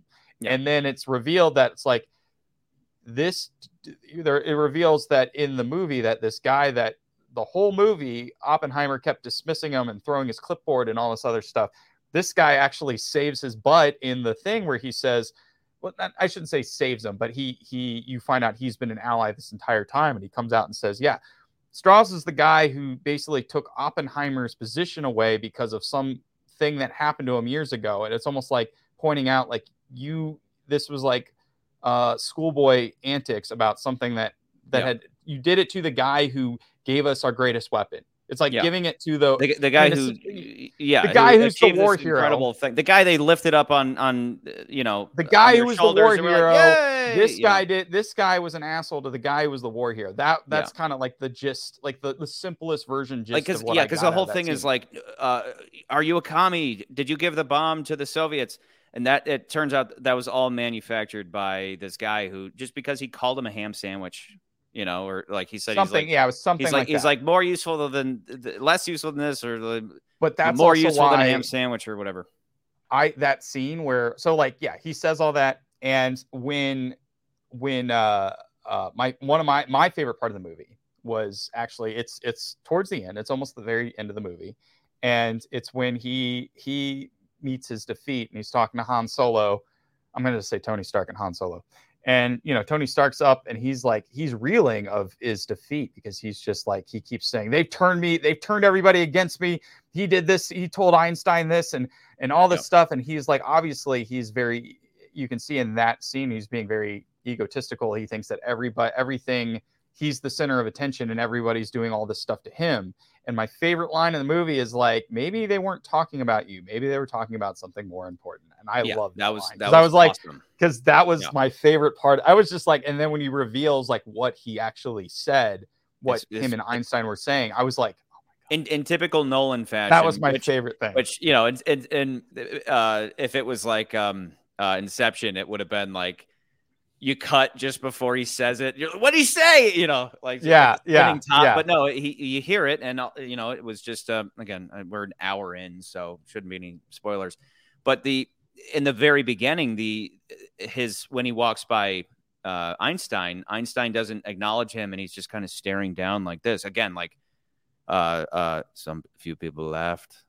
few people cried same type of just staring 1000 yard Mhm. stare and so but and he's like he said something bad about me and and he because the whole thing is that Yeah. oppenheimer is very arrogant that's the uh, He's, throughout he the reminds thing, me of he he doesn't play it very arrogant but th- it's your reputation is that you're very arrogant right And so, Um, uh, so what's he the, thinks the, hold on. What's the David Lean movie with um it, that takes place in the desert? And I'm I'm blanking on on the movie's title. uh, Lawrence of Arabia. He Lawrence of reminded me of Lawrence of yeah Arabia. Lawrence of Arabia. Get at that's not the movie. You watched that movie last night. We all know it. Anyway, the three hour porn epic Yeah. Lawrence of Arabia. No, but what I was saying was that actually, as I was watching the movie, he did remind me a lot of if you've seen uh, Lawrence of Arabia, like they they they don't mince words in that movie that he was this arrogant guy. He was Yeah. very like very full of himself, but he was very like Very uh, smart. The things that he did, very smart guy, but he's Yeah. very full of himself. That reminded, I mean, that's the thing about Oppenheimer is like it reminded me of that character because he was like Hmm. he's the smartest guy in the room, and he lets you know it that he's the smartest guy in the room. Yeah. Um, but yeah, that that was something that I saw the, those two connections. Sorry, continue because you were talking about how he well, was the, so the perception very is arrogant. that he said something to Einstein to turn Einstein against him, and that's the that's the paranoia. Like eh, you know, but but really, all it was, uh, and it was God, it's such a perfect ending because you know, and obviously you had the the parallel of you know, it's like the movie opens with him opening his eyes and then it closes with him closing Mhm. his eyes. You know, whatever, Yeah. cool. But the main idea being um, that guilt and how he at the beginning that he says he's like remember when i came to you at the beginning of the movie mr einstein and i had those calculations where and this was of course real that they didn't know that when they tested the bomb they didn't know for sure that they weren't going to destroy the planet it was like we might ignite the atmosphere on fire and kill everybody like we might end Yeah. humanity and so um uh so he he says at the end, he's like, "Remember when I came to you at the beginning of the movie and I asked you, I gave you the calculations, and and uh, it, it was like, uh, who knows, maybe we'll destroy the world." And he says, "I think we did." You know, Yeah. because because that's the thing, the the the existential dread that went on for decades afterwards, and and still should be in play. But you know, none of us worry about a nuke taking us out these days maybe we should you know there's there's all there's a history of all these um uh mishaps and and uh, frankly miracles where we all should be dead we sh- like mutual accidental launches almost happened and you can look into that yourself um oh, and and SB, that's a good- that's on, what a he one. brought in that's what he ushered into the world um SB said he's like there's a Lawrence of Arabia moment when he removes the military suit for his suit and hat. I you're you're Okay. yeah like because he does that in the movie where he's like he's in his military garb and then he he takes on the garb of makes like a big yeah like a big point of putting on he hat he, he changes what he's wearing and, and stuff to in Lawrence of Arabia. Sorry, but yes, yeah, Yeah. I, I agree totally, totally. Um. Uh. Okay. So there was one thing I was going to ask you your opinions on because uh, I don't even remember. I think it was on Sound of Freedom or something. We were talking about sex and movies, and I know you and Nans were like, I don't see it necessary, and I I would stay quiet because I think it has a place in film. But sometimes I think It- that's a I think- huge it depends It, it you're right, and I and here's Hmm. the thing. There's 'Cause course, famously, this like- is the first like there's there's boobies in a Nolan movie. Like that's never been the He case. doesn't- never yeah, his- he's never had to rely on that. He's always he's been too classy. But here's the thing. I this think was he is- necessary. I would say he was classy. I loved he's a because, yeah, womanizer. uh, Oppenheimer was a movie- womanizer. How are you going to have a womanizer and not before you know dig into before it? the movie starts. Or sorry, before what was I trying to say? Before um, let me just jump to the chase.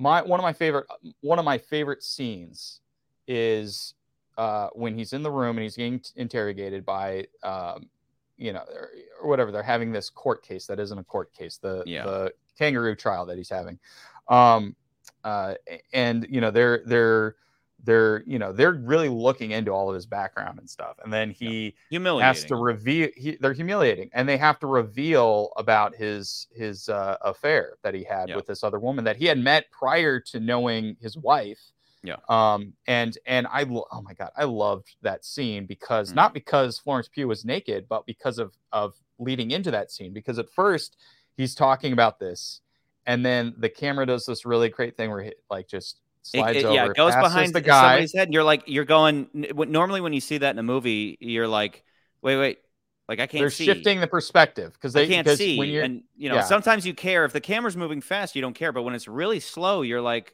Nolan, what are you doing? Why don't you cut? But once it comes out from the other side of this guy's head, he's naked, and you're like, oh, you know, like it was for. But I love that. I love that because he's naked. Because then you're like, oh my god, that's how you feel in those moments. Because you're Mm. you're exposed. Your deepest, darkest, darkest secrets are exposed. And then I love from the wife's perspective because she's looking at him, Mm. and all she can see is him having sex with this woman. Yeah. in- like in suddenly there, the woman shows up and she's he- she's on him, she's riding him, Yeah. and and uh the wife is looking at it and and they're just staring at each other. It it was a it was like grotesque and it was it was like it was like a Kubrick- horror it's very moment. Kubrick. It's like a very Kubrick moment. Yeah, you know, it reminded me of The Shining a little bit, and I thought Yes. it's like like like yeah that, and it's it's like I don't think that moment would have worked if we didn't have the sex scene earlier in the movie because this Yeah. that kind of just that sets the stage. It just says Yes. this movie it, when you have a scene like that, a- and I and I feel like this is true with cussing in movies. I feel like it's true in a lot of things. You always need to uh, prompt your audience that this is the world that you're going to have. These are the things that you're going to see in the movie, so that you're a little more prepared and it doesn't feel like it's coming from left field. Because if we didn't have that sex scene earlier in the movie where we actually do see, um, you know, full frontal nudity and uh, like it's very kind of like in your face uh, sex. We didn't see that. Then when we got to that moment, it would have been even more of a shocker, but not in a good way because we would have felt like that's that felt weird. But I I like that they did it earlier in the movie. Uh, establishes the relationship. It establishes like the significance of of their of how they they get together and all this stuff. Yeah. Um, but if we didn't again, if we didn't have that scene in the beginning, if we didn't have the first sex scene, second sex scene that was the the one that was like, oh, that one's artistically But that was like meaningful. that was great. And That, That was that, would meaningful be and it my thing. Like that's the thing. When when we all heard, oh, there's gonna be boobies in a Nolan movie, um, im- immediately I'm like, "Mm, it's Nolan. He's not gonna waste it. He's not doing it just to do it. Right. He already knows you're gonna go see the movie because he's like, you know, he's a hyped director. He, he doesn't need to trick you into going to see his movie because he's got boobies. That's the type of trash that you see in, in you know, some other trashy director who they just put in the meaningless, pointless sex scene because you know the producer, the pervert producer, is like, we have to get because we got to get asses in seats. So it was it was easily predicted that it would be for a purpose, and Right. and it was. Hell yeah, it was. You know, like trust in Chris. I I liked it.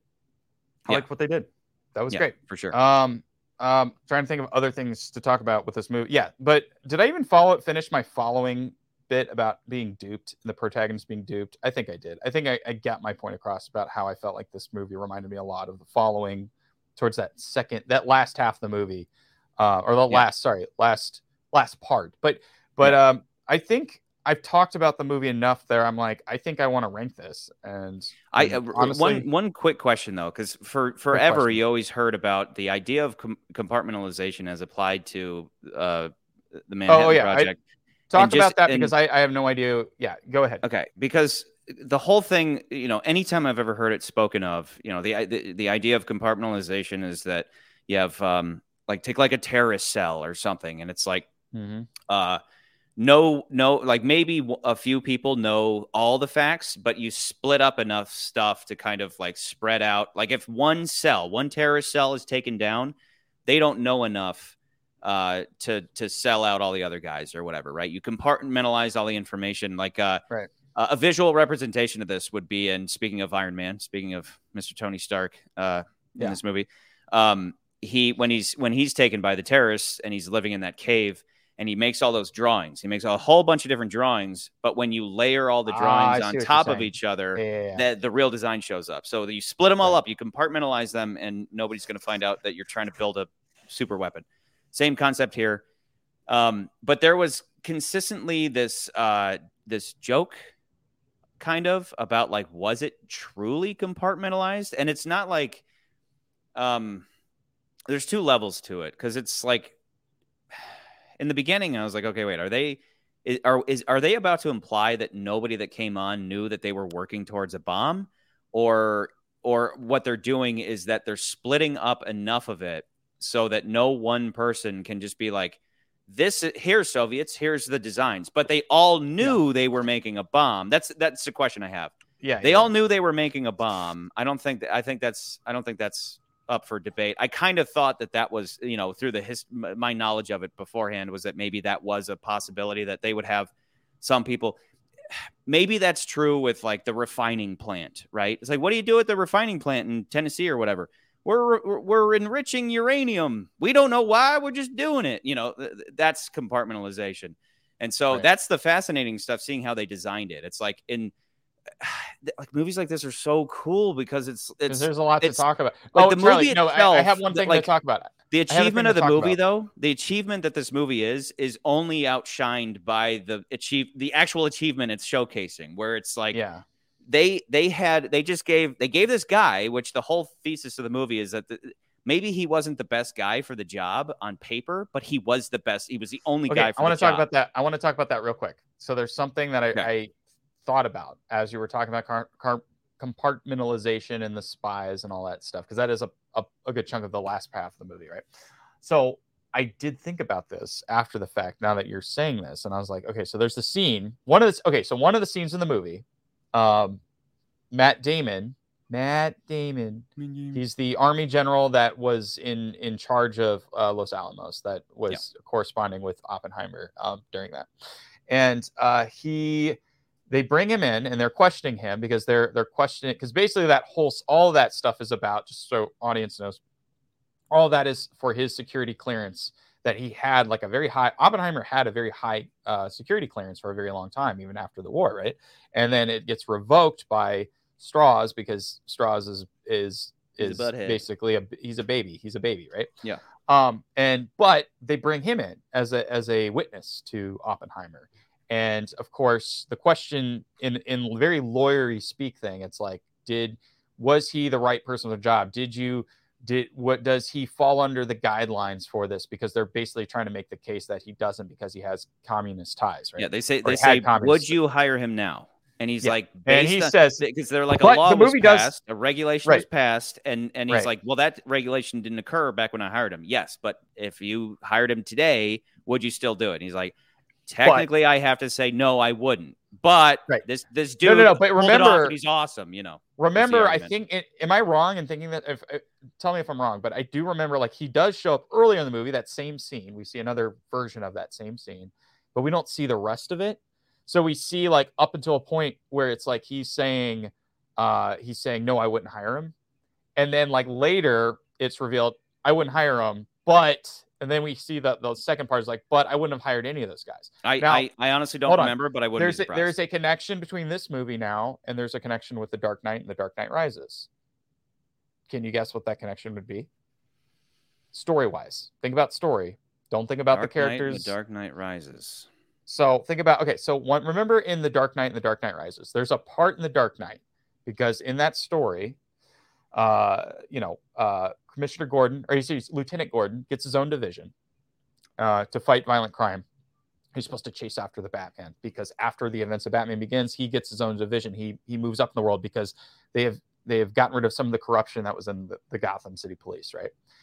And in that movie, they it's very kind of stated that he uh, hired a bunch of dudes that were corrupt, right? He hired all these other police officers that were corrupt that that became his special unit. And it's that's and you see why because as the movie goes on, like one of them is like the they were getting to my, the mob chases after her because she's like, oh, they were getting to my hospital bill, so I had to do this thing Mm. for them. They they forced me to do this. You find out one of the other guys, you know, uh, led some uh, revealed something to the mob so that the Joker's plan could.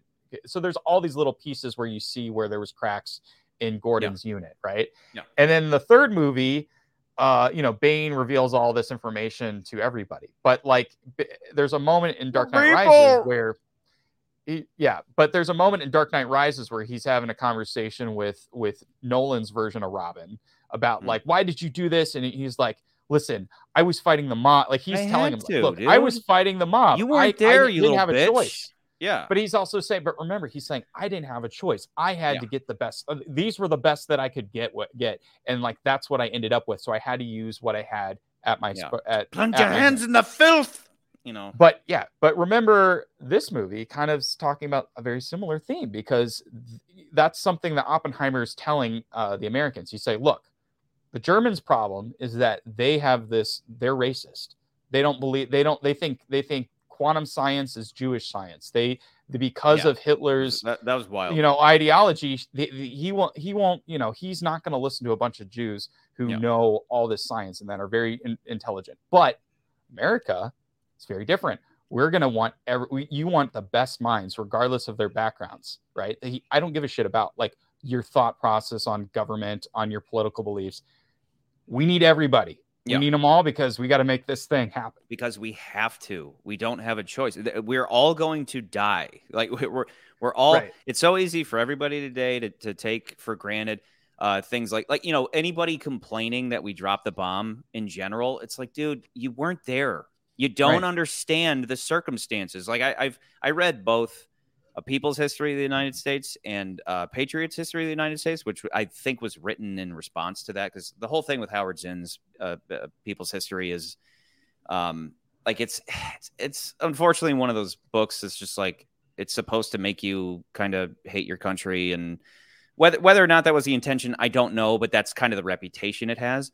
And one of the things it says is it's like well did you know because that's always how it starts right? Did you know that actually uh the um we didn't need to drop the bomb we only did it because we wanted to have uh we wanted japan's resources and we if if we wouldn't have dropped it uh, that quickly, uh, then we would have we would have had to split Japan with the Russians or something. So we wanted Japan for ourselves. So so we um uh, uh we dropped the bomb needlessly, and it's like that's same thing. I as was never- I It's- was it's never no under that- than Robin. Robin being like. Well, your hands look pretty filthy to me. It's like, dude, Robin, you weren't there, dude. Everybody, everybody thought everybody thought that like yeah like the um the european theater had already ended you know hitler was dead and and so but but the idea of um and they say it in this where uh, you know again the book's like it's it's a it's a myth that that a million would have died no no like i- i- invading japan would have that was the decision was just like we can invade Japan and it's going to be a mess. And when you're you're uh, the president, you're like the, you remember the whole thing is like orphans and widows, orphans and widows. Um, people are very pro-war until they, they have until they see their sacrifice, and then they start to turn or whatever. So it's that, or we can just drop this bomb, you know, and at the same time show everybody else we have this bomb. You know, it's a statement as well. So Yeah. it's it, it's a no fucking brainer, and it's easy, just like a lot of things in general. People Mm. whatever it may be. Pick your pick your issue of the day, and people are like, "Well, back in the day, they should have known better." Okay, that's very easy to say. It's Living in the peace, Right. yes, the peace that has existed, the relative peace, because we've had skirmishes and you know little wars, uh, but we haven't had a world war since Mhm. 1945. We've all lived this relatively peaceful in this relatively peaceful era, and um uh and it, it's because of this. It is directly Right. caused by uh, this this what we saw uh, transpire in this movie, and and so I think stories like this are important to put it in context, you know. And you, you'll Yeah. always have your think- people that are like, it- "It's lies." It's Yeah. it's not. Well, It's- I think- it's I human think, like. Right. And I think um I think this movie this is opening up a whole other part of the story, but you know, like we talked about communism and in Tenet or not in Tenet, sorry, Tetris. This movie I think Yeah. handles the communist elements in a very um practical way where I feel like uh, and it, it and Tetris showed side- exactly. Tetris was let's go to the Tetris Soviet is just Union. showing like what and- the problem like Tetris has a very has a very um Dr. Zhivago way of showing the problems of of, Yeah. of Tetris. like why doesn't communism Zhivago, work? It's another it David Lean movie. You see how Yeah. yeah. But with this movie, it um the movie doesn't pick a side. I think that I think the overarching um the overarching thing that people will point out with McCarthyism, and I think this is this to me is like the problems with McCarthyism is there is and I and it shows in this movie.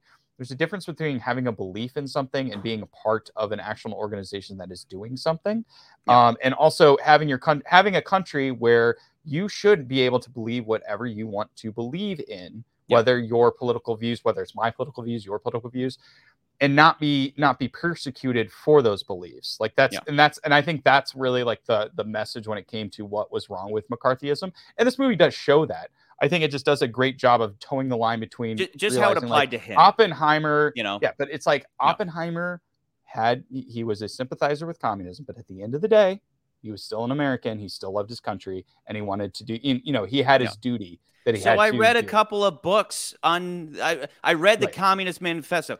It, whatever side you're on of whatever debate, you should you should Yeah. be aware. You should be educated on all the things, and that's that's just the essence of that's that's the trouble, right? It's like, and you know, I I think I said this last night with Barbie, but I I, I joked that I was like, guys, I know exactly how Oppenheimer felt. Well, what do you mean?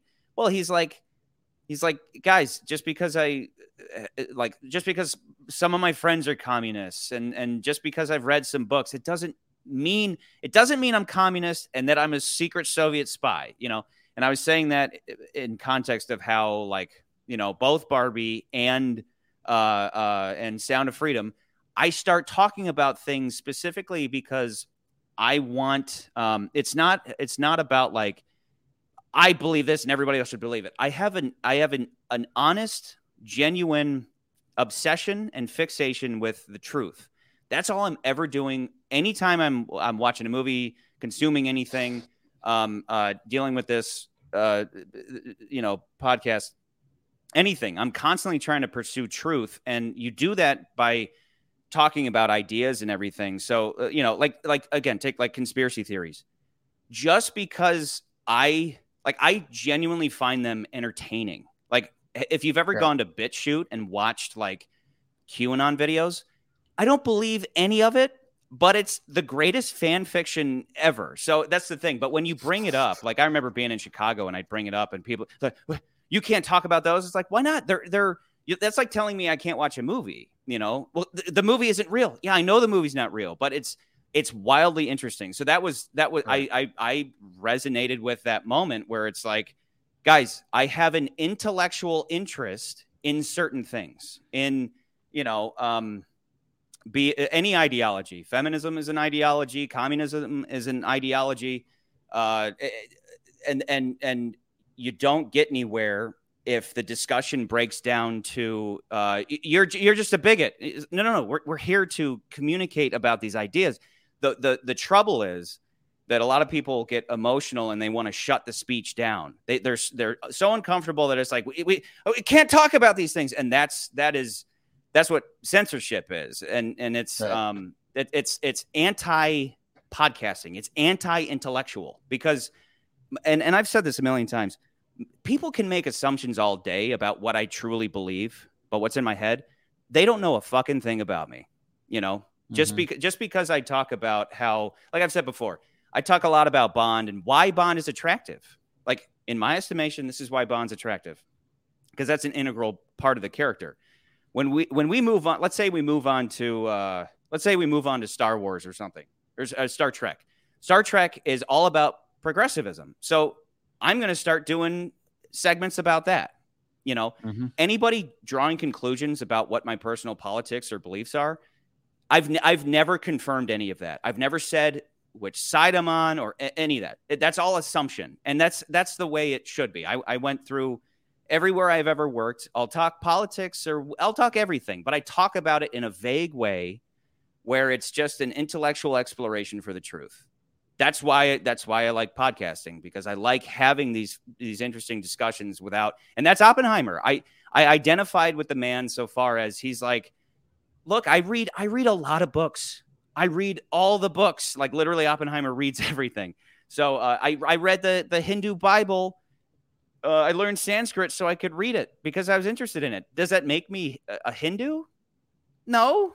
I think I think one You of my know, maybe favorite like my favorite bits with that though. I think one of my favorite bits was that like you know they they definitely point fingers as far as like Oppenheimer had you know it was like he has communist friends and you're like oh my god, but it's not like it's not like like yesterday Guilty by you were- association, you know. yeah yeah but it's the guilty by association thing but like uh, you know yesterday you were talking about how like um uh you know they could have done the uh, certain things could have been like extremely over the top and it, it wasn't that it was sound of freedom we were talking about sound of freedom and you were talking about how like it was never like hunter biden was you know doing this Yeah. or they have the babies or anything like that it was never Latest that QAnon tweet just came through, Right. and Biden's got Right, the right, kids right, in the right, White right. House. We got to go get them, you know, like that. yeah yeah yeah like it was That's- never that you know, but like with no. this movie you kind of see it's like okay you're focused on like talking it's almost like the movie's directly talking to people in general and saying like you're focused on this thing about him and communism, but like remember he's talking to his friends, and you see how it's like no, these guys were his friends, like they were taking care of his kids because Yeah. he being like even admits to his own selfishness. He's like,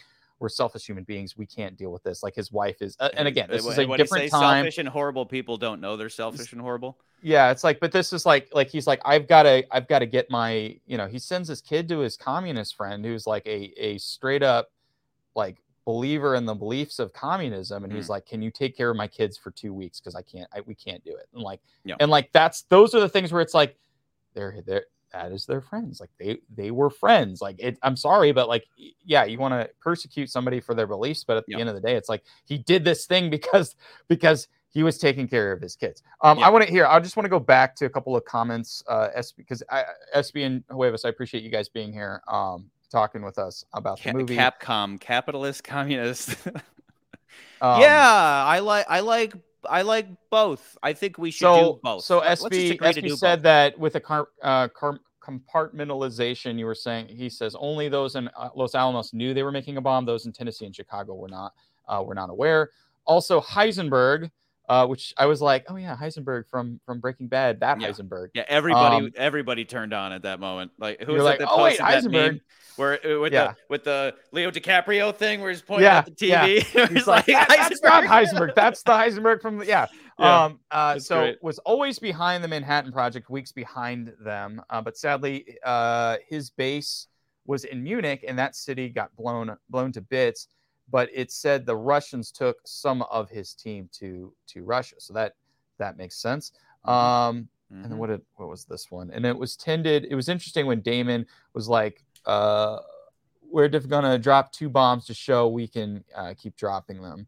Yeah, it- yeah. uh, We Yeah. kind of we went over that. And oh, I like. yeah, that uh, then that was the point. It's like you know, um, uh, that that is that is uh, a well calculated strategy. You know, and it was three Um, days, and three days, and they still hadn't surrendered. the one thing you that know? I took away, the one thing I took away from the the scene where they're talking about like what's the target was like I was just so like thrown back and shocked that like this general is like was it the general or he was he was part of the uh the staff he, he was like White a House. secretary of defense or something state yeah or- it was something like that he's like he's like oh I don't want to bomb uh Kyoto, Kyoto, my yeah. wife because my wife and I went there and I Yeah. was just like wait Yeah. what I- I mean, at least Um, it, had he just said that, it would have been a little crass. But at least he said, uh, uh, it, "It's it's very culturally relevant. Like, let's not blow up Boston.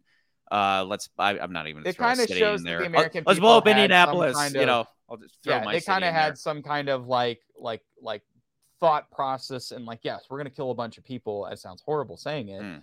We're gonna kill a bunch of people but like let's at least not Like, let's not blow up New their- York because New York not is destroy their culture or valuable. something like that You yeah know, like uh, if you're if I'm saying if you're if you're taking over a country, uh, uh, don't don't um, it, it's kind of like what's been going on with like for however long it's been, like a year or so of of the war in Ukraine. Um, the argument from the get go has been if the Russians wanted to win. They would win tomorrow if they if they truly wanted to. They could just carpet bomb the entire fucking country and they would win. It's David and Goliath.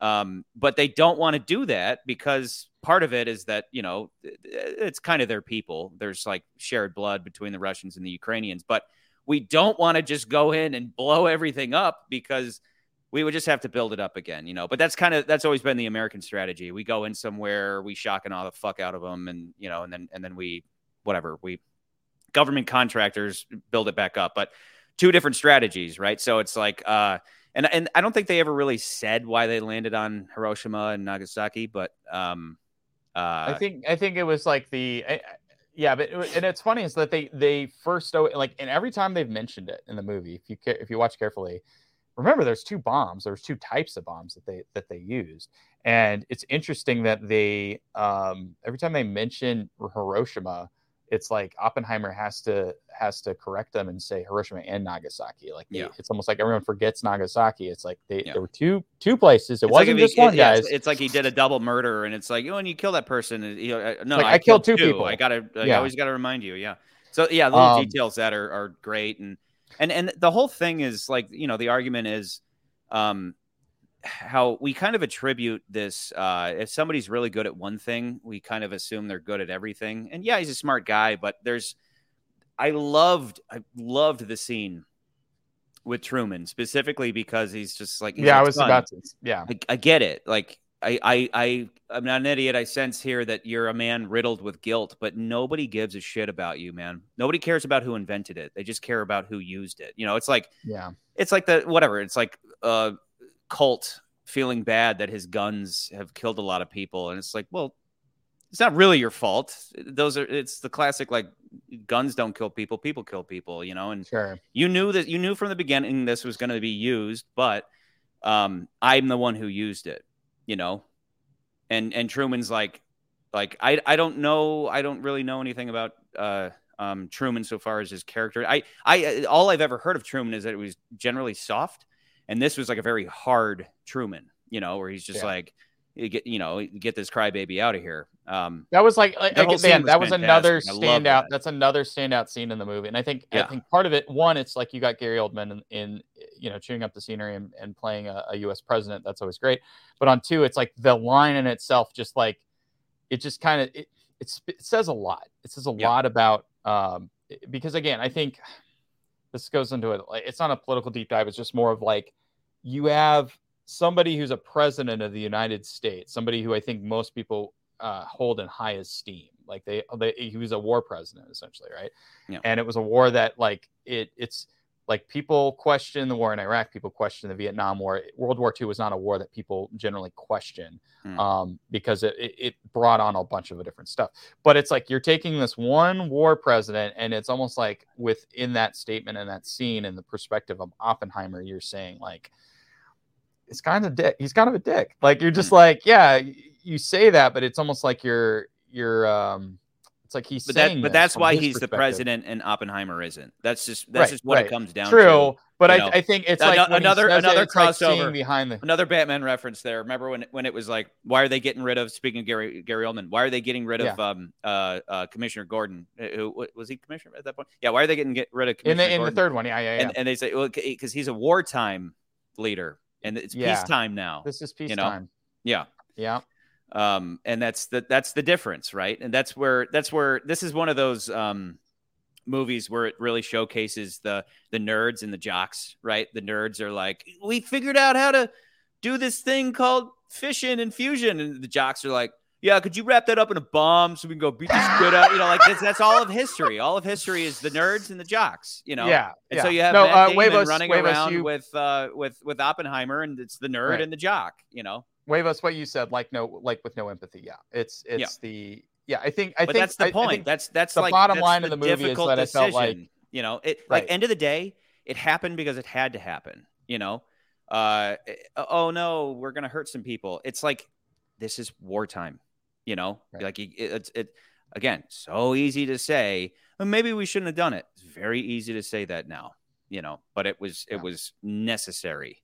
SB, No, you I just don't- wanted to do it so you could take all Japan before the Russians could get it. Doesn't Right. matter. Ultimately, that's a cherry on top compared to, uh, and they and they really hammer it home where it's like you know we get to bring our boys home at the time. Yeah. Very important to everybody. You know. Right.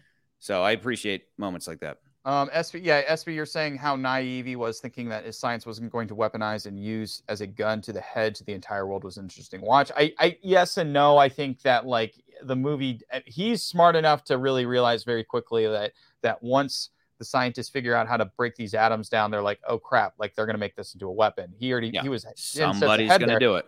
but as far as what you're saying is the naive thing, it's like, yeah, he knows that, and we're going to do it. But as far as like the implications farther in the future, yeah, you're right. He's he's. I feel like he's definitely naive there. Prometheus. Prometheus. Uh, the Prometheus thing, we talked about that. It's great. Um, and then I went on. What did he say? I think Um, I got another that he scene. was doing that. Another more scene that. I that I really liked was when they introduced the idea of the H bomb, where Oh you know, yeah, like- yeah. Like, why don't we?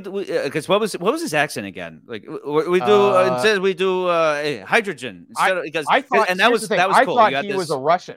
Hold on, let me look at. Yeah, me look at he- the he- characters. Edward definitely Teller. I thought he was right? Russian. was he, and I thought Polish. because the movie maybe it was Polish. I think the movie really points fingers towards him. Like, uh, okay, so it says Well, I, uh, I think he went on to Hungarian American. So he was a Hungarian, Hungarian okay. American uh, uh, theoretical th- physicist. But I think he went on to hydrogen bomb. Exactly, what exactly. Yeah.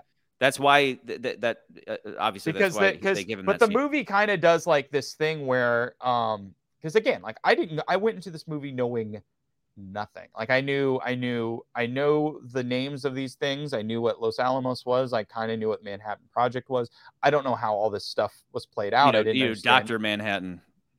yeah right i didn't know The all that blue guy. stuff.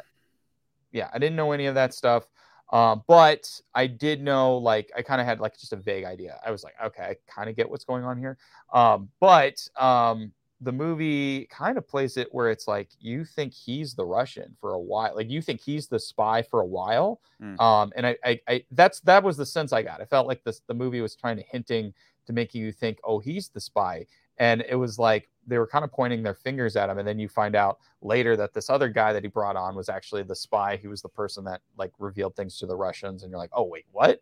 Yeah. Um, but then you find at the very end, like I like, and I also liked how like he he kind of talked badly about his friend, and his wife never forgave him for it. You know, his wife Yeah. wife like even at that that the ceremony scene that takes place probably farther into the future.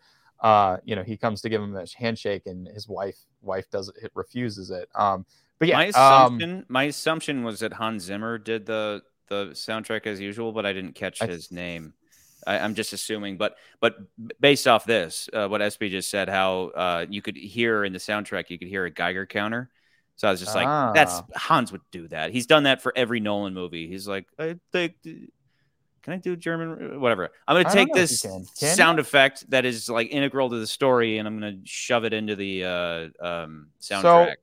Han- I'm uh, yeah, it's not him. He uh, um, Hans Zimmer did not do the music for this. It was So okay, so you have Wally Pfister, who shot all of uh, Nolan's movies up to I don't know, maybe Inception or something, and then and then went off and tried to make his own. he movies. did Dark Knight Rises, Um, and then I think who's okay. the who's yeah. Hold on, yeah. Uh, Hans Zimmer is not the Hans Zimmer did not do the music for this movie. It was uh, and then he uh, and Wally Wally Pfister didn't also did not uh, do the was not the DP for this movie either. Yeah, yeah. Well, uh, no, Pfister, Ludwig- Pfister hasn't been with him for a while. It's like the Hoyt. Yeah, he Ben he wanted to go off and start guy. his own directing career. Yeah. Yeah, and he, uh, I, I, I can't say I met him, but I at a film festival, I, I, he like walked as he was walking past me. I was like, "Love you, Wally," and he just was like, you know, uh, but his style was just it's like the same style. It's like I, I, I don't know if it's just coincidence and and nolan was like i want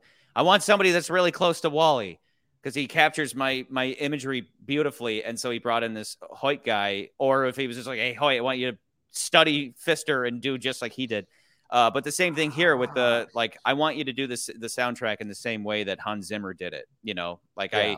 Like if I can't get the real deal, I'm gonna get somebody who can copy it. yeah, That's- uh, my funny. assumption. Okay, so Hoyt Hoyt van uh, Hoytema. Uh, some of his other movies include uh, Let the Right One In, uh, Tinker Tailor Soldier Spy, which also starred uh, Gary Oldman. Uh, he did Spectre, which was uh, a movie Yeah, we're going to be yeah, talking yeah. About very soon. Yeah. Uh, Ad Astra, which I, I thought was a really great movie. He did Hmm. Nope.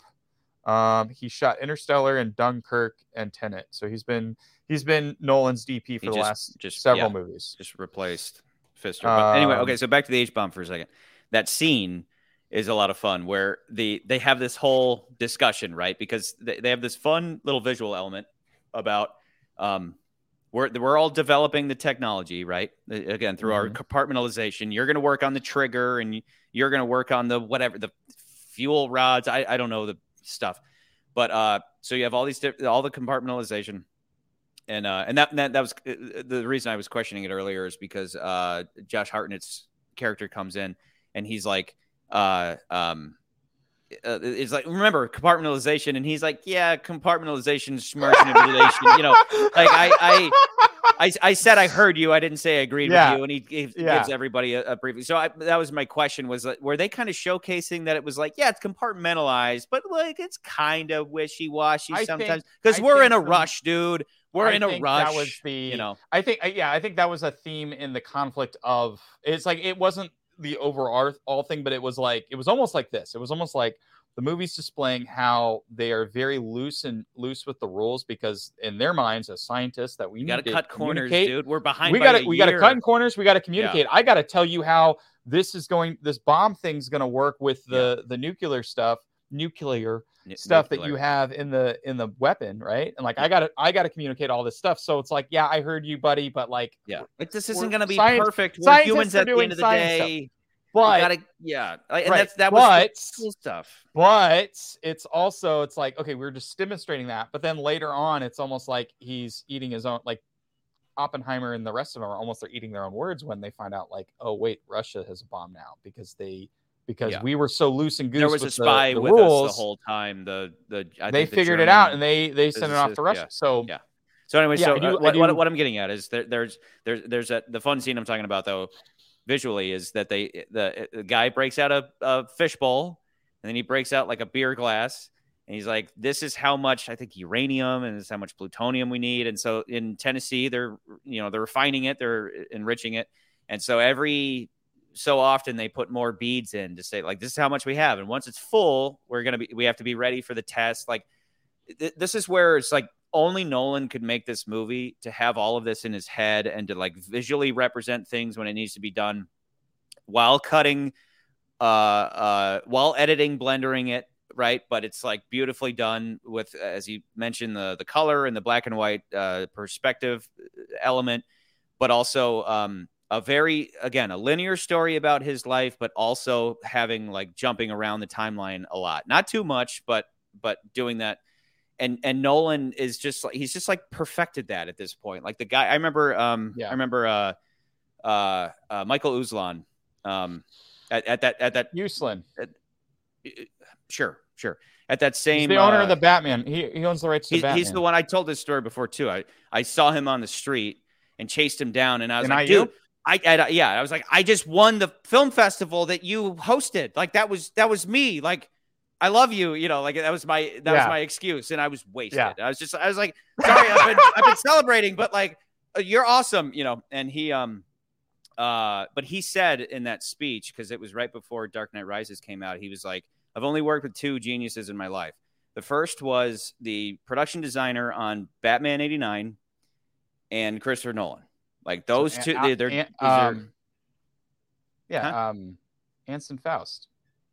yeah. He's just like those. Anton those Faust. are the, the Anton two, Faust and Christopher Nolan. Got the it. two, the two geniuses I've, I've ever, I, I've ever been around. Right. But That's anyway, really I, funny. I, I. I, I keep digressing. Uh, the H bomb scene. So they're they're talking about how we don't have enough fuel yet, right? They're filling up the fishbowl in the goblet, and what's his name? The scientist that you just the Hungarian. He's like, why don't we use hydrogen instead? And so so it's like, okay, let's explore this. So how much hydrogen would we need? Well, we would need this much. Okay, uh, we instead of making a um a a, a, a fission bomb, we could make a fusion bomb. Okay, Right. How much hydrogen? We would need this much hydrogen. Okay, how could we trigger it? We would need an we would need an A bomb to trigger the H bomb. which is like which which is like at this point kind of common knowledge. But the way the scene played out was was just so funny, you know that that I I, I assume a lot of people missed it because I, I don't know maybe they never looked into H's H and A bombs, but I, I- yeah, I, but I the honestly don't know trigger- that much of the difference. the trigger on an H bomb is an atomic bomb. So it's like it's like thanks, buddy, but we one step at a time. We have to invent the A bomb first, and then we can worry about the H bomb, which historically speaking is exactly what happened. And then um I don't think it was ever dropped anywhere, but it was tested, right? Like, and those Yeah, are the like types they of things that you would I think- say, like think, blowing that up um, in the ocean or whatever. And, What was it? So that you know the footage. Okay, so I'm I'm SB. You seem to be the the the historical expert expert on this, but tell me tell me tell me if this is true or not. So, I'm gonna go back to a couple movies. The movie Hills Have Eyes has these uh, scenes that are like historical footage of like A bomb testing or H bomb testing. I don't know which it is, but it's like the Like movie when we talk about Indiana Jones. When hit we- me with a copyright strike for using that in the Goldfinger episode. Okay, anyway. so so so yeah, I'm sorry sorry you're you're bitter about Yeah, yeah. bitter about that. Sorry, sorry. Um, You're- you're uh, just but bitter. I'm thinking of You're just you're just bitter. bitter, buddy. Yeah. Okay, I'm just thinking about no. I'm I, what I'm thinking about is uh, uh, uh, Indiana Jones, uh, King of the Crystal Skulls. They build that town and that's that's the infamous scene where he gets in the refrigerator and the refrigerator blows up and everything. Is that the H bomb testing that they were doing at that time, or was that the A bomb testing they were doing after the war? Because that was I- during that was during, and I know I know that like because of the atomic age within the 50s and science fiction, like that brought in a whole other like thing because everyone was all about the A bomb and and that's kind of where we get science fiction. I mean, that's a whole other thing with this. It doesn't. re- This movie doesn't really play into any of that. Yeah, my, my But I- assumption with the H bomb is that it was when it, it, when you see the films where they're testing it uh, in the ocean. That's my assumption. I don't know for a fact, but you know, whereas like the Wait, wait, classic wait, images. What's SB saying? Hold on. I know SB he's, he's- saying first of all, you brought up the the one effing movie. I do want to watch. ev- I do. I do not want to it's watch ever not- I again. assume- yeah, yeah, yeah. I th- are you you're talking about uh Indiana Jones? is- I'm assuming what you're talking about. So Yeah. Once you get over a couple of things, Crystal Skull is we we, we talked about that. It's like it's I watch it now and I'm like it's fine, you know, it's it's it pales. It's obviously at the bottom, but it's like it's Right. fine. I don't hate it. Don't. Just Don't just like just go take a pee at sh- select moments, certain parts just go pee. You know. Oh, Oh, the, hills, have, eyes. You're talking about the hills have eyes. Okay. Oh, okay. But yeah, in that movie, they show the footage as like like kind of a reference as to why they live out in the desert and where like there was atomic waste and stuff. Yep. And uh, I think what I'm, I'm all I'm saying is was that H bomb footage or was that A bomb footage of testing don't sites? I don't know the I don't know the answer to that one because I do remember like they they built from what I know very vague, but they built like fake little towns like they do in Indiana Jones and they blew up the town so they could see the the actual damage that the bomb would do. Um, and I think they did some of these the, these uh, H bomb tests and stuff like that out in the out in the Yeah, they, that's in the Pacific. Mr. McCurdy. That is very true. You know, uh, the he had that sign on. Famously, he had that sign on his desk. The buck stops here on Truman's desk. And um and uh, uh, speaking of which, I was just thinking of a, another moment where he's like, he's like, so because he's he's like Oppenheimer, been dying to meet you. Like, let's chat. And quickly they realize that they're very different people. And he says, uh, "What do you think we should do with Los Alamos?" He says, uh, "I don't know. Give it back to the Indians." And Truman just stares at him and and I, I kind of chuckled because my first thought went to a bunch of Indians showing up on irradiated land, uh, you know, and I was Right. like, like, no, don't do that, Oppenheimer. you know, I know that's not Los Alamos. That- Los Alamos is a city, but but like that that that was my first thought. Was like, wait, you want to send them to where it's radioactive? But um, Yeah. but he uh, and then that's when he's just like, yeah, he just kind of stares at him and he's like, no, no, no, we need to build this up. Like we need to build Los Alamos up, and we need to keep, you know, we need the H bomb, we need all the bombs, you know. Yeah. Um. But yeah, this So do you I- I- the wanna- Pacific, I think, was yeah Uh, that makes that, makes lot that, that's that's my my thought, but I don't know. Yeah. But- Um. So going to this. Yeah. I, I'm just gonna say it. I'm. I think it's number one. John Wick was better. John Wick was so. Was it? I'm The- gonna say the it's number Fla- one. like, like, oh, come on, below the Flash. Meet meet me halfway below the Flash. No, I think uh, I my um, like I said, movie ended, and I was like, that's number one. It's obviously number one. I you know been thinking about it all day, and when did I see it? Did I see it yesterday? But I saw it uh, yeah, before before Barbie. But no, uh, no, no. I our- saw our- it Friday. I saw it Friday. Yeah, I saw it. His Bef- uh, I, I saw it just before our. Uh, uh, I saw Barbie, and then the next day, I, I I was just like depressed after watching Barbie. I, I was in so much pain, like just everything Sure you hurt. were. It, it really felt Sure like you were. torture. But then I, but then going into this, I was like, please cure me. Cure, like, like I don't want Barbenheimer. I just want Oppenheimer. And I, I came out of it, and I was just like, wow, I didn't even think about Barbie for three hours. You know, what was the runtime Yeah. on this, by the way? Uh, this is three hours straight. I think it's like Okay, almost perfect three hours. okay, interesting. Because Barbie's like two hours. This Barbie, I think, was like two fifteen. This is three. So Barbie felt like we five wanted to go- hours. Like I, Yeah, I, just, I didn't- I, Again, we die. disagree. I don't think Barbie's sure, as bad as but- you're saying but- it. It, it left Sure. a sour taste in my mouth. It wasn't. Uh. It wasn't excruciatingly painful. But yeah. Uh, yeah, Oppenheimer. I was. I left the theater and I'm like, Yeah. yeah. The the cra- like okay. I always harp on craftsmanship in these films, and I think Hmm. this movie excels in that. Yes. I also think It it's just a better like like if I'm comparing it with Beau's Afraid, both are very good movies. Beau is Afraid has like this overarching life lesson thing, and it's more of a dream nightmare type movie. Yeah. This movie is about real life. This movie's about like this. Take all the great things about some of these movies on these movies on the list, like even Air, which is a movie about people talking in rooms and and developing stuff. Movies like Tetris is about about like the creation of something and and people getting away with stuff. Uh, Mission Impossible is about like a group of people, you know, creating an uh, uh, getting past an impossible mission. I know Guardians is about family. There's elements of family in this movie, but it's not like the focus isn't about family in this movie. But yeah, when when when I think about this movie, I'm just like, damn it, Nolan, you did like I I, I would not be surprised if he got Best Picture and Best Director this year. As I- somebody as- said, as of that- right now. that, that- yeah, that would be that would be justice. That that would be like the guy. I, as of right now, I haven't seen I haven't seen Scorsese. Obviously, we haven't seen Scorsese's movie. That We have half the year left. Like yeah, yeah, but right We're now only halfway, This is the best movie I've seen this year. Yeah, and and so you know, in in uh, looking at the the the top three, it's like, um, it it it you know, just in terms of scope and and brilliance, it obviously beats out Infinity Pool. Uh, which again for me, I love. It's one of those that I walked out with like a Very good like a like a joyous headache about like that. That was that was incredibly meaningful, uh, dark, but incredibly meaningful. Beau's Afraid was that times ten, where I I I just I'm walking out of it and I was just like I was like I felt high for for hours. Like uh, you know, Right. I I it, it took a while to come down from from that, but both of them still kind of um they do technically have a couple of as we talked about in those reviews they have select moments not many and not any that really break the film but they have moments where they're really playing with reality to the point where you know like giant dick monster in the in the attic and things that aren't bad other people might say that those are bad or that didn't make sense or whatever but um the the crazy abstract stuff or you know even like a 20 minute uh scene where we're going through a play that's all about what what it is like to to live life once you leave your parents or whatever right, Right. which is what the whole movie is about is about an overbearing mother like what if your overbearing single mother was so rich and powerful that even if you left the home you would have to go to another planet to get away from her and she's secretly Lord of the Rings. controlling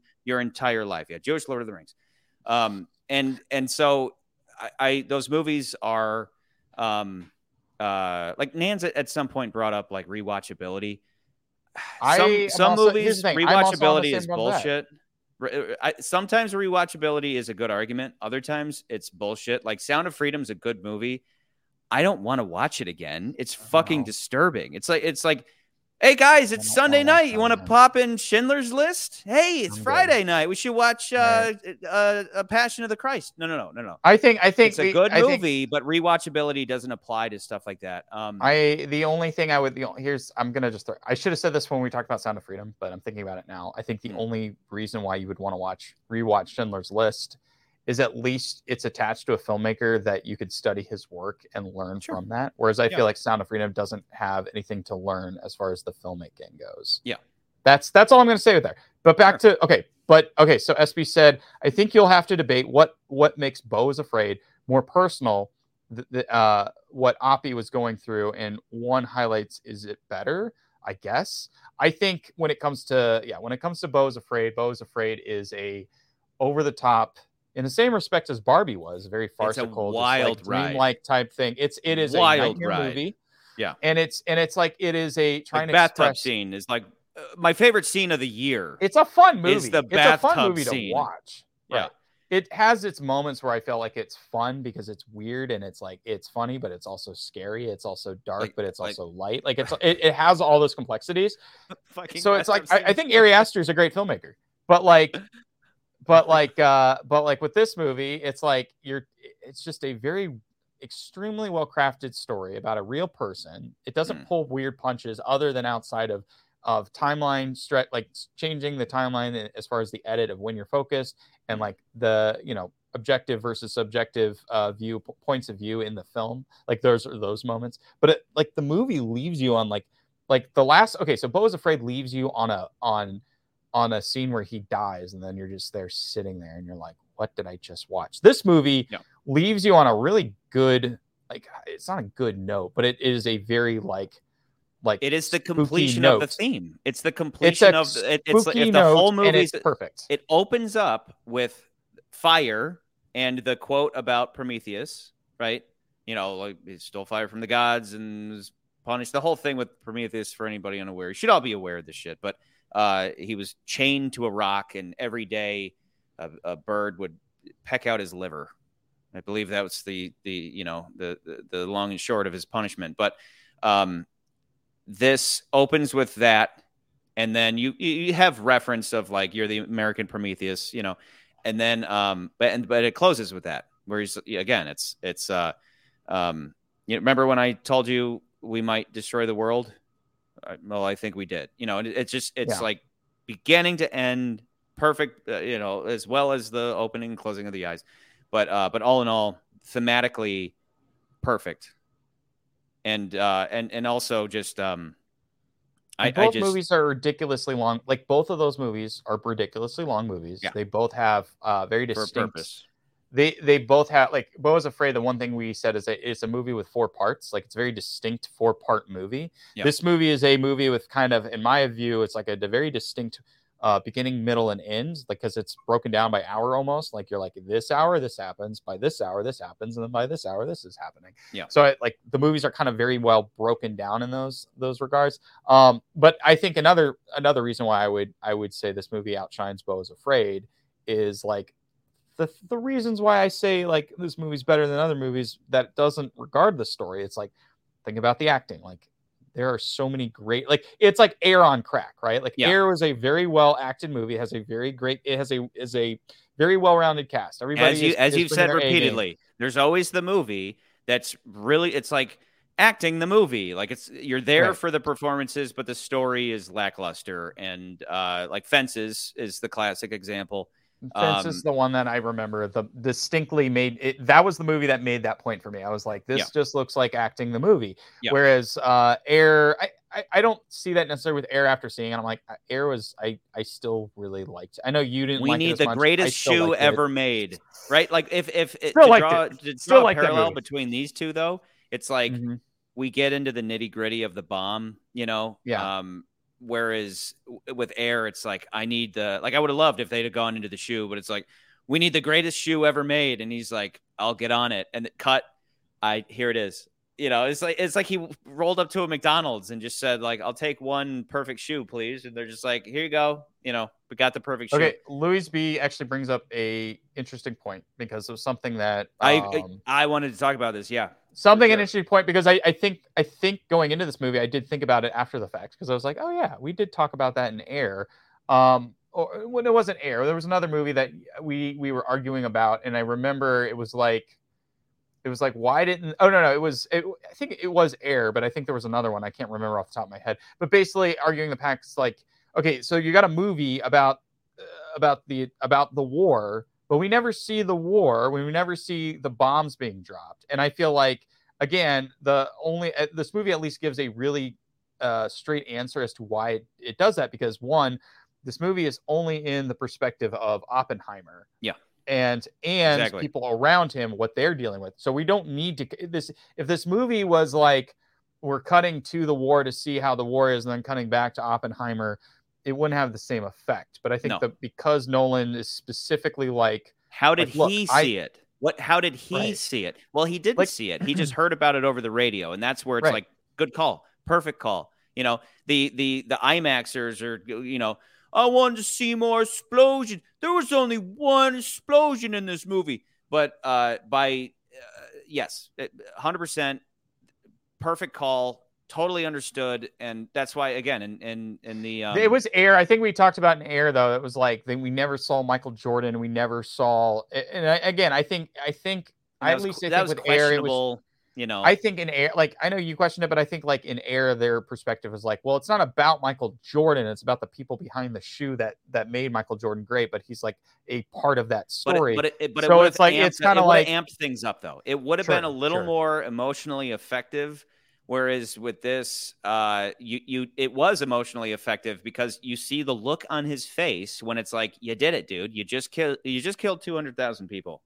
You know, right. so it's more important not to not to you know cut to a bunch of uh, Japanese people running ah you know with fire behind them and all that. I mean, okay, case in point, even when they're in that briefing and they're seeing all the slides and it's and and there's a narrator who's like in this shot you can see this this little boy's face is burnt off. Like they're they're describing the horror right?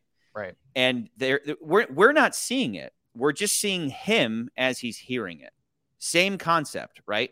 Because it's about him with his whole promethean complex thing. So these are all good calls. You know uh, other people might you know this is the this is i want an action movie where i want to see people screaming like godzilla's chasing them no no no.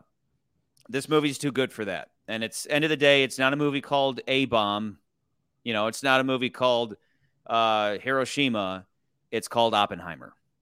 It's, uh, it's specifically It's thematically linked to his promethean complex. So it's it's Right. like it, it's just it's um I, I think we've we've made enough of a case of it. I'm down to talk about this as long as you're. uh, It's funny. You, you, were- you were you were tired going into this, but but uh, but no, I've I've I mean I've covered off on everything on on my end. But um, not only does it just feel right. Remember, feel it, McCurdy, feel it. But Feel it, um, don't watch it. Don't. but I don't think, uh, think about it, we've- just feel it. we've we've made enough of a case and Beau's afraid and, and Infinity Pool at the end of the day are more art films. They you uh, your average Joe will probably just that's artsy fartsy bullshit. Incredibly meaningful movies. This is a just a masterpiece. This Well, is say- okay, masterfully speaking to that put real quick, together. Speaking to that real quick though, uh, what you're just saying about you know, uh, Beau's Afraid and Infinity War are more artsy movies. I think Mm. Nolan has uh, is, is one of the few filmmakers. Again, he is like the modern auteur filmmaker like Scorsese or, or Kubrick. Kubrick. or Hitchcock or, or any of those people. He is Yeah. like the Kubrick of our of our generation, essentially. Yeah. I mean, that's that's very high praise. But I mean, it's it's when you look at his filmography and and how it is it is usually critically acclaimed. and it's his like yeah, process. that kind of makes sense. His his process, His process, is all of that. Kubrickian, very, right? Where it's just Right. like Kubrick was obsessed. The guy was But- obsessed. Nolan is. I will say this. I will say this. I think he is the one of the the great thing about Nolan that he does really well is he is one of the few filmmakers that can take uh, complex ideas that uh, are more like ideological and you have to really like think about them and put them in movies that are super accessible to Yeah. just everybody. And He's so the, like the block, he was the blockbuster. Yeah, this isn't a blockbuster, like- but he was the blockbuster get guy but he for years. yeah but he's not like it's not like a straight just blockbuster it's not just a fun movie that you go see there's like i complex ideas behind the movie like behind the action essentially so like when you get movies like uh the dark i mean of course like the dark knight or batman begins it's like there's these deep rooted themes and things that they're talking about Yeah. but it's in a batman movie it's in a Fear superhero movie chaos you know and order, and you know, yeah, you have all that stuff so yeah he's just French he's- Revolution. that's he's the one filmmaker I think he is that that excels at like that intellectualizing the blockbuster. That's always Yeah, been his he- shtick. He's just very good at that. Yeah. And I think this movie, is like, yeah, this is It's this like a passion like piece. of it's almost like let's not do the drama like the other ones. Um uh yeah, this one's like let's not do the let's not do the blockbuster, let's do the drama so film and see what happens. And like that's what happens. Okay, Nan's had was something really quick he said. He said, I personally would have been happier if they spent more time shedding light on Oppenheimer's upbringing and educational endeavors to figure out these theoretical physics uh, thoughts he had, but couldn't. The one thing I'll say to that, Nans, is I will say, and again, I had to check in on this after the fact. I wasn't really sure his uh, his upbringing because I, I didn't realize, and maybe I missed it, but I didn't know that he was born in America because he has an accent throughout the entire film, and even in real life he did. Um, but I wasn't like I was just like, wait, is he American? Because I, I wasn't sure if he was like German, came over to America, became an uh, American citizen, and then created the bomb. But but it would have been nice to at least make that cl- distinction clear. It's like no, he was born on American soil. He's an American. He just has uh, Jewish German uh, immigrant parents, and that's why he has such a thick accent. But he is a very intelligent man. He has like all that stuff. That was the one thing I was like, I, I kind of could see if they could have cleared that up, but I, I don't think the movie has time for it. And, I- and I also think like the movie's more about like him and as an adult. So I, I don't know. I could see that. Yeah. Um. well, we couldn't we figure got out. we got a new number one booty. Yeah. We, I, if we could have a bomb go off right now, big celebratory H bomb. But then feel bad about it after the fact. No, uh, an image of a Barbie, and then it just fucking explodes. Okay, buddy. Okay. Yeah, Get wrecked. yeah. You know what? I want. Hey, I hey, I want. Barbenheimer's I want- a fucking joke. Oppenheimer. I want. I want a edit, not by you, because you would. You would. a, a good job with Barbenheimer edit. Yeah, I want a Barbenheimer edit. I don't know what So- that would look I, like. I, so do I. You that know? would be kind of interesting to see. It would be like you would have to do things where you take singles of characters talking about something and then and then they would say something and then you'd cut to another character saying something back to them, but then like change the background so it looked like they were in the same scene. I don't know. That would be weird. I never. be- yeah, in any someone's gonna never somebody really on the internet's gonna figure that out. Yeah, other Somebody people on do the like internet is gonna figure that stuff. out. Yeah. Yeah, somebody's got to do it. I'm sure. I'm sure uh, it's been talked about. You know, somebody should, you know, because there's fan edit subreddits and stuff like that. But Nance, Nance, Nans is surprised we're doing it at number one. I think yeah, Nans, I that's think where it's I got to think- be. I think uh, I think the biggest thing I would say is like it is it's just a very well acted movie. It has a great story. It's a very well crafted film. Like overall, like the mise en scene, all of that stuff is great. saying?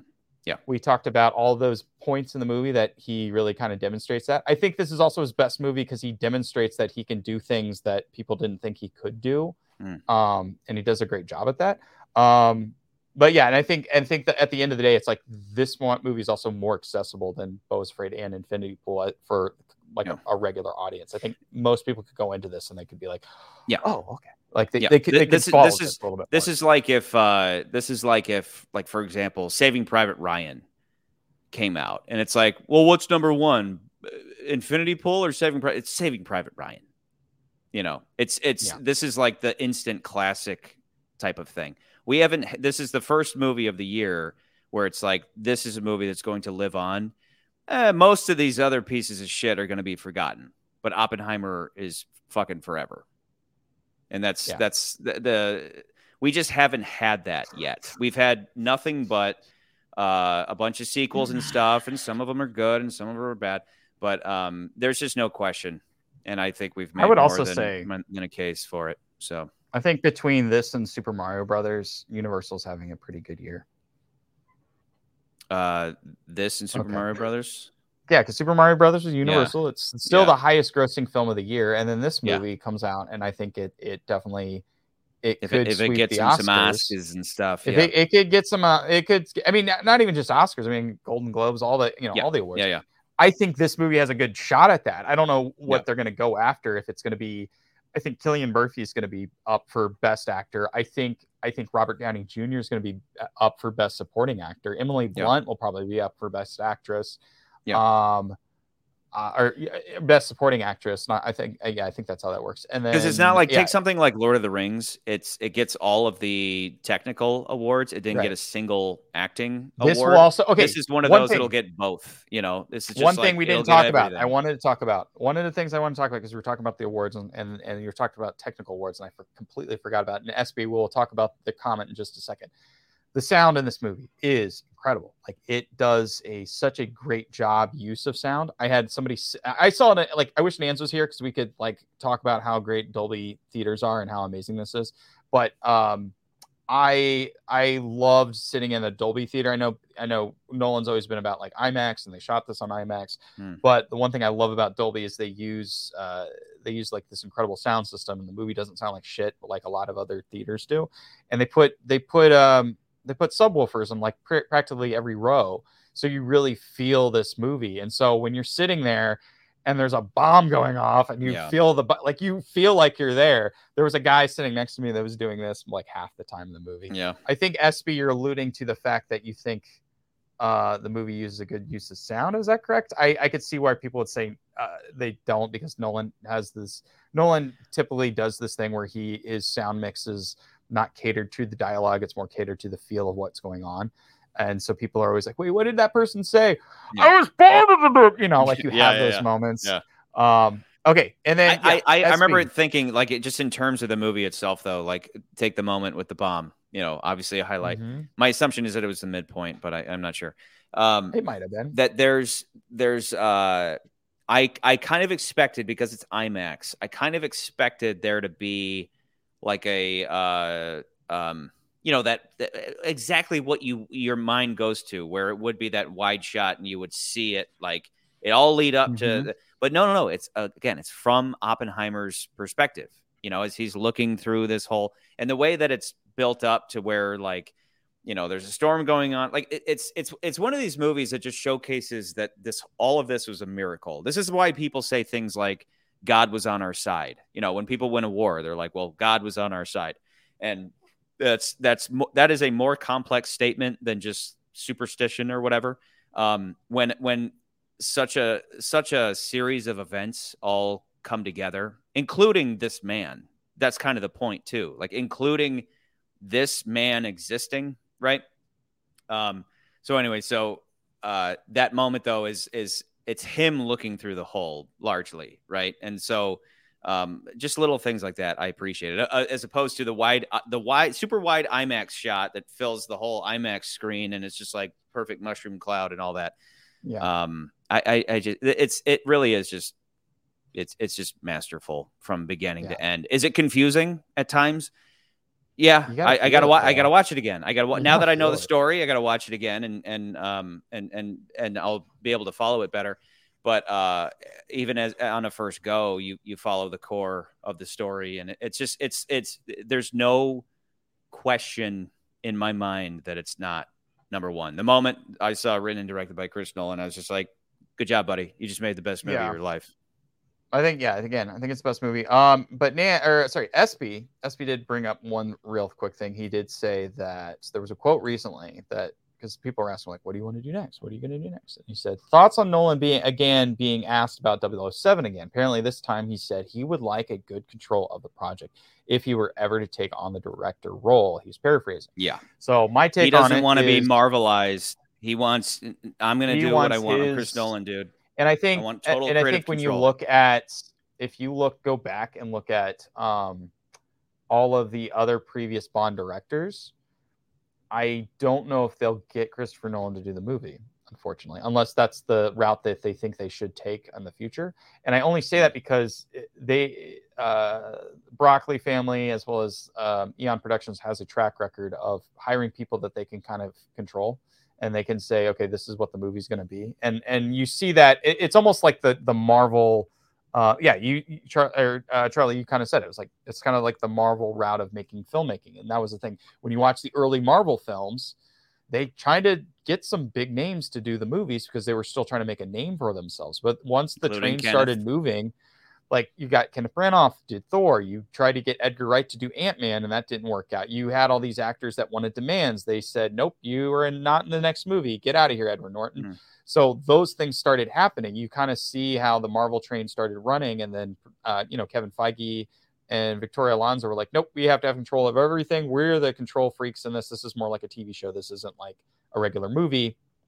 And then you see that I think with the Bond films is that they have always tried to get directors that aren't the biggest biggest names like as remember we talked about in some of our other episodes that spielberg at one point wanted to do a bond movie and then he never he never did that. And i think there's a lot of other you know big name filmmakers that would love to do it. I think we even talked about peter jackson wanting to do it. And you know jackson only off before he did lord of the rings was a kind of approach to it. But i think jackson for, now it's like uh, i'm too he says he said he said, uh, or yeah, well, I think it was World's Not Enough, but he was like yeah. quoted and saying, "It was like I'm too big of a name now to do these movies. And I think that's the problem with I think that's why Nolan had to state that and say like, look, I'd love to do it, but it's, it's gonna not be, gonna be what you're used my to. My way or the I'm gonna run the show. Yeah.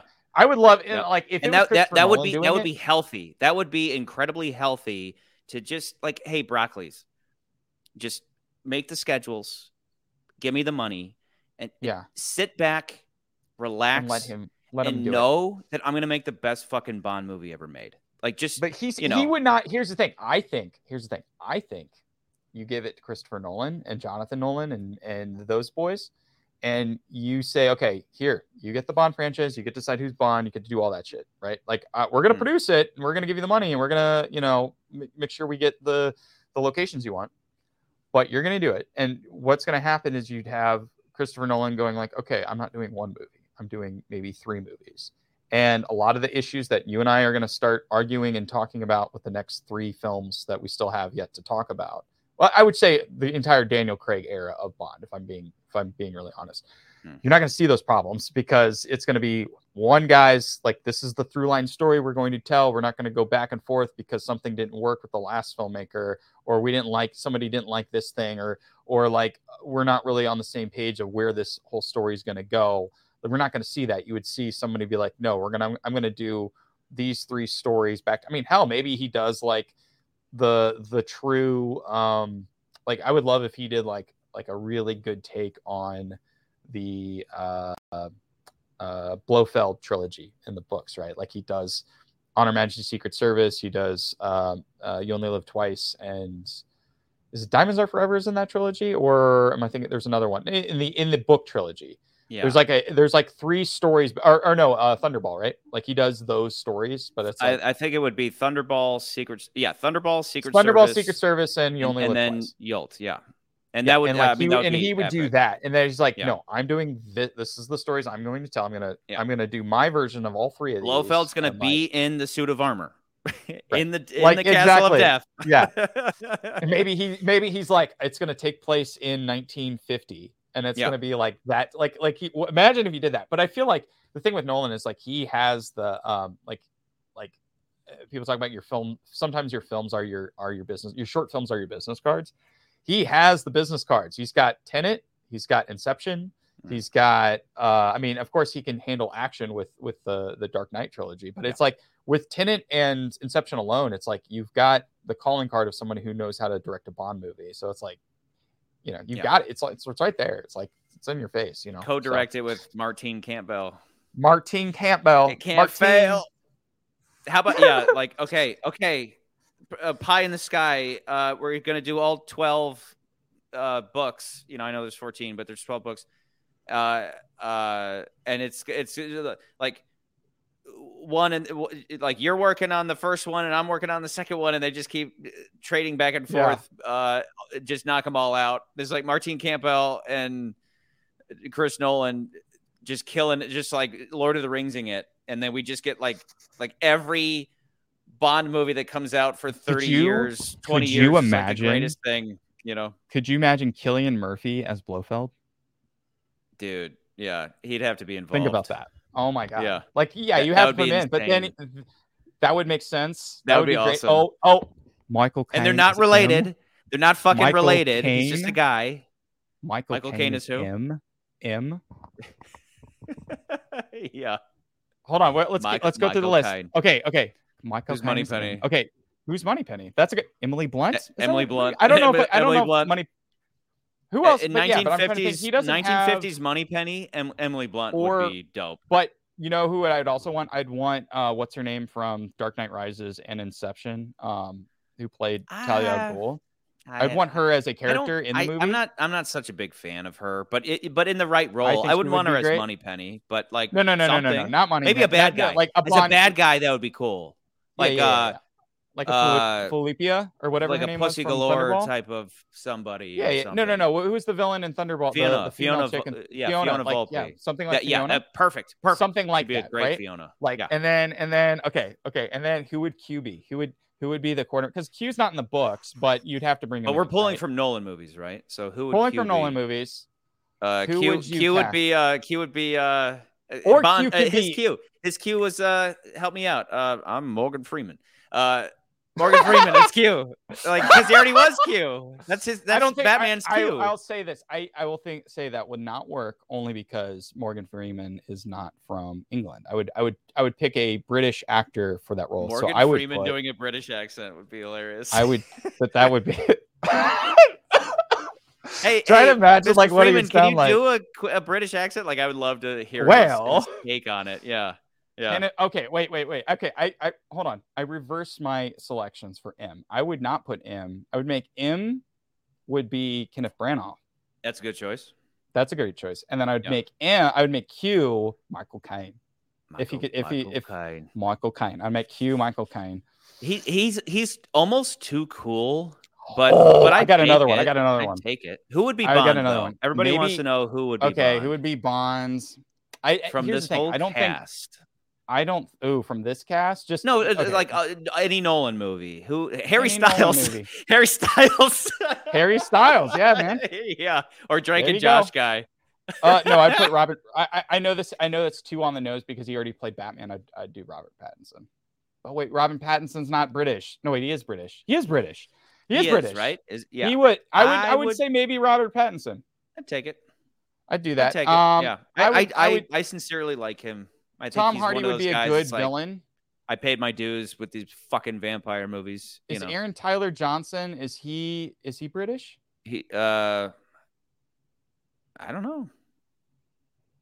I don't know. It- Uh, it's it's hard these days to know because you know they they immediately get their. It's like if you want to have a career, you got to learn that American accent. Okay, you know who else? Okay, throwing out another one. Who else I would put in this movie? Who's gonna play? Um, I'm blanking on names now. Who's gonna play? Uh, uh his CIA ally, Felix Leiter. Felix Leiter. I Genuine think, uh, Felix Leiter. I would. I would cast. Okay, actually, I have a couple choices. You know, you got to pick Make 12 people because every movie's got to be a different Felix Leiter. All right, so one. Okay, so the first movie, he's Matt Damon. yes, that's great. The second it. movie, it's. I'm just picking my three favorite. Oh yeah, the Han Solo guy would be a good one. Yep. He would be a good Yep. one. But I, I was gonna pick. I was gonna say Robert Downey awesome. Jr. But I would maybe I would say Robert Downey as like a villain in a movie. I, I think maybe he would get, be a good Spectre agent villain. And then Yeah. I was also thinking of like uh, Josh Hartnett. But again, after seeing Mm. this movie, I think any there was a notion at one point in time that Josh Hartnett should play Batman. But every time they they would say that and they would show pictures of him, they're Yeah. always showing pictures of him like early 2000s. I've met Josh Hartnett and like, Cool. but he kind of looks Seems like an awesome Kinda looks- guy. he seems like a cool dude. He was real chill. I, I worked on a uh, it was a movie. It's a it was a Quibi TV show, but it became a movie. It was called Die uh, Die. Hart. It was the Kevin Hart, uh, but it became a TV show anyway. I've met him on that. He was a nice guy. Um, but I think after seeing him in this and his size and everything, I'm like, yeah, he could be Batman. He could totally. Yeah, oh, yeah, Batman. yeah, yeah. He'd be a great Bruce Wayne. He, Batman. I think that character work with that. too was like I I I got a big kick out of him because he's like he's like dude because again uh, Oppenheimer's like dude whatever like we get together we talk about the ideas of communism. He's like this has real world consequence just talking about communism is gonna get you in trouble. Don't do Yeah. it you know? My and- my only uh my only okay sorry go ahead sorry. No, just uh, uh, I love the moment where he's like, you know, because it's like fashionable at the time to unionize, and he's like, "What the fuck do you people have to do with dock workers?" You know, like, yeah what are you doing? like, you don't need to unionize, but it's but everybody's like, you know, Yeah. uh, it's it's hip, it's cool to unionize. Like, no, like I obviously Hartnett, like I just I just resonated with so many of these characters and all these different Right. uh, just fun intellectual ways, and and it just um. I, again, I, here's I- I- you know who I in the recognize Scene, it was just so funny. I Oh, felt I I I resonated with Oppenheimer a lot in this movie mm. for a really strange reason. It's because like I felt The womani- sometimes I yeah I feel like a woman. You know I'm a womanizer. You know totally. Did you know that? Did you not know You that? just, you just womanize you one lady these days. Did you not know that?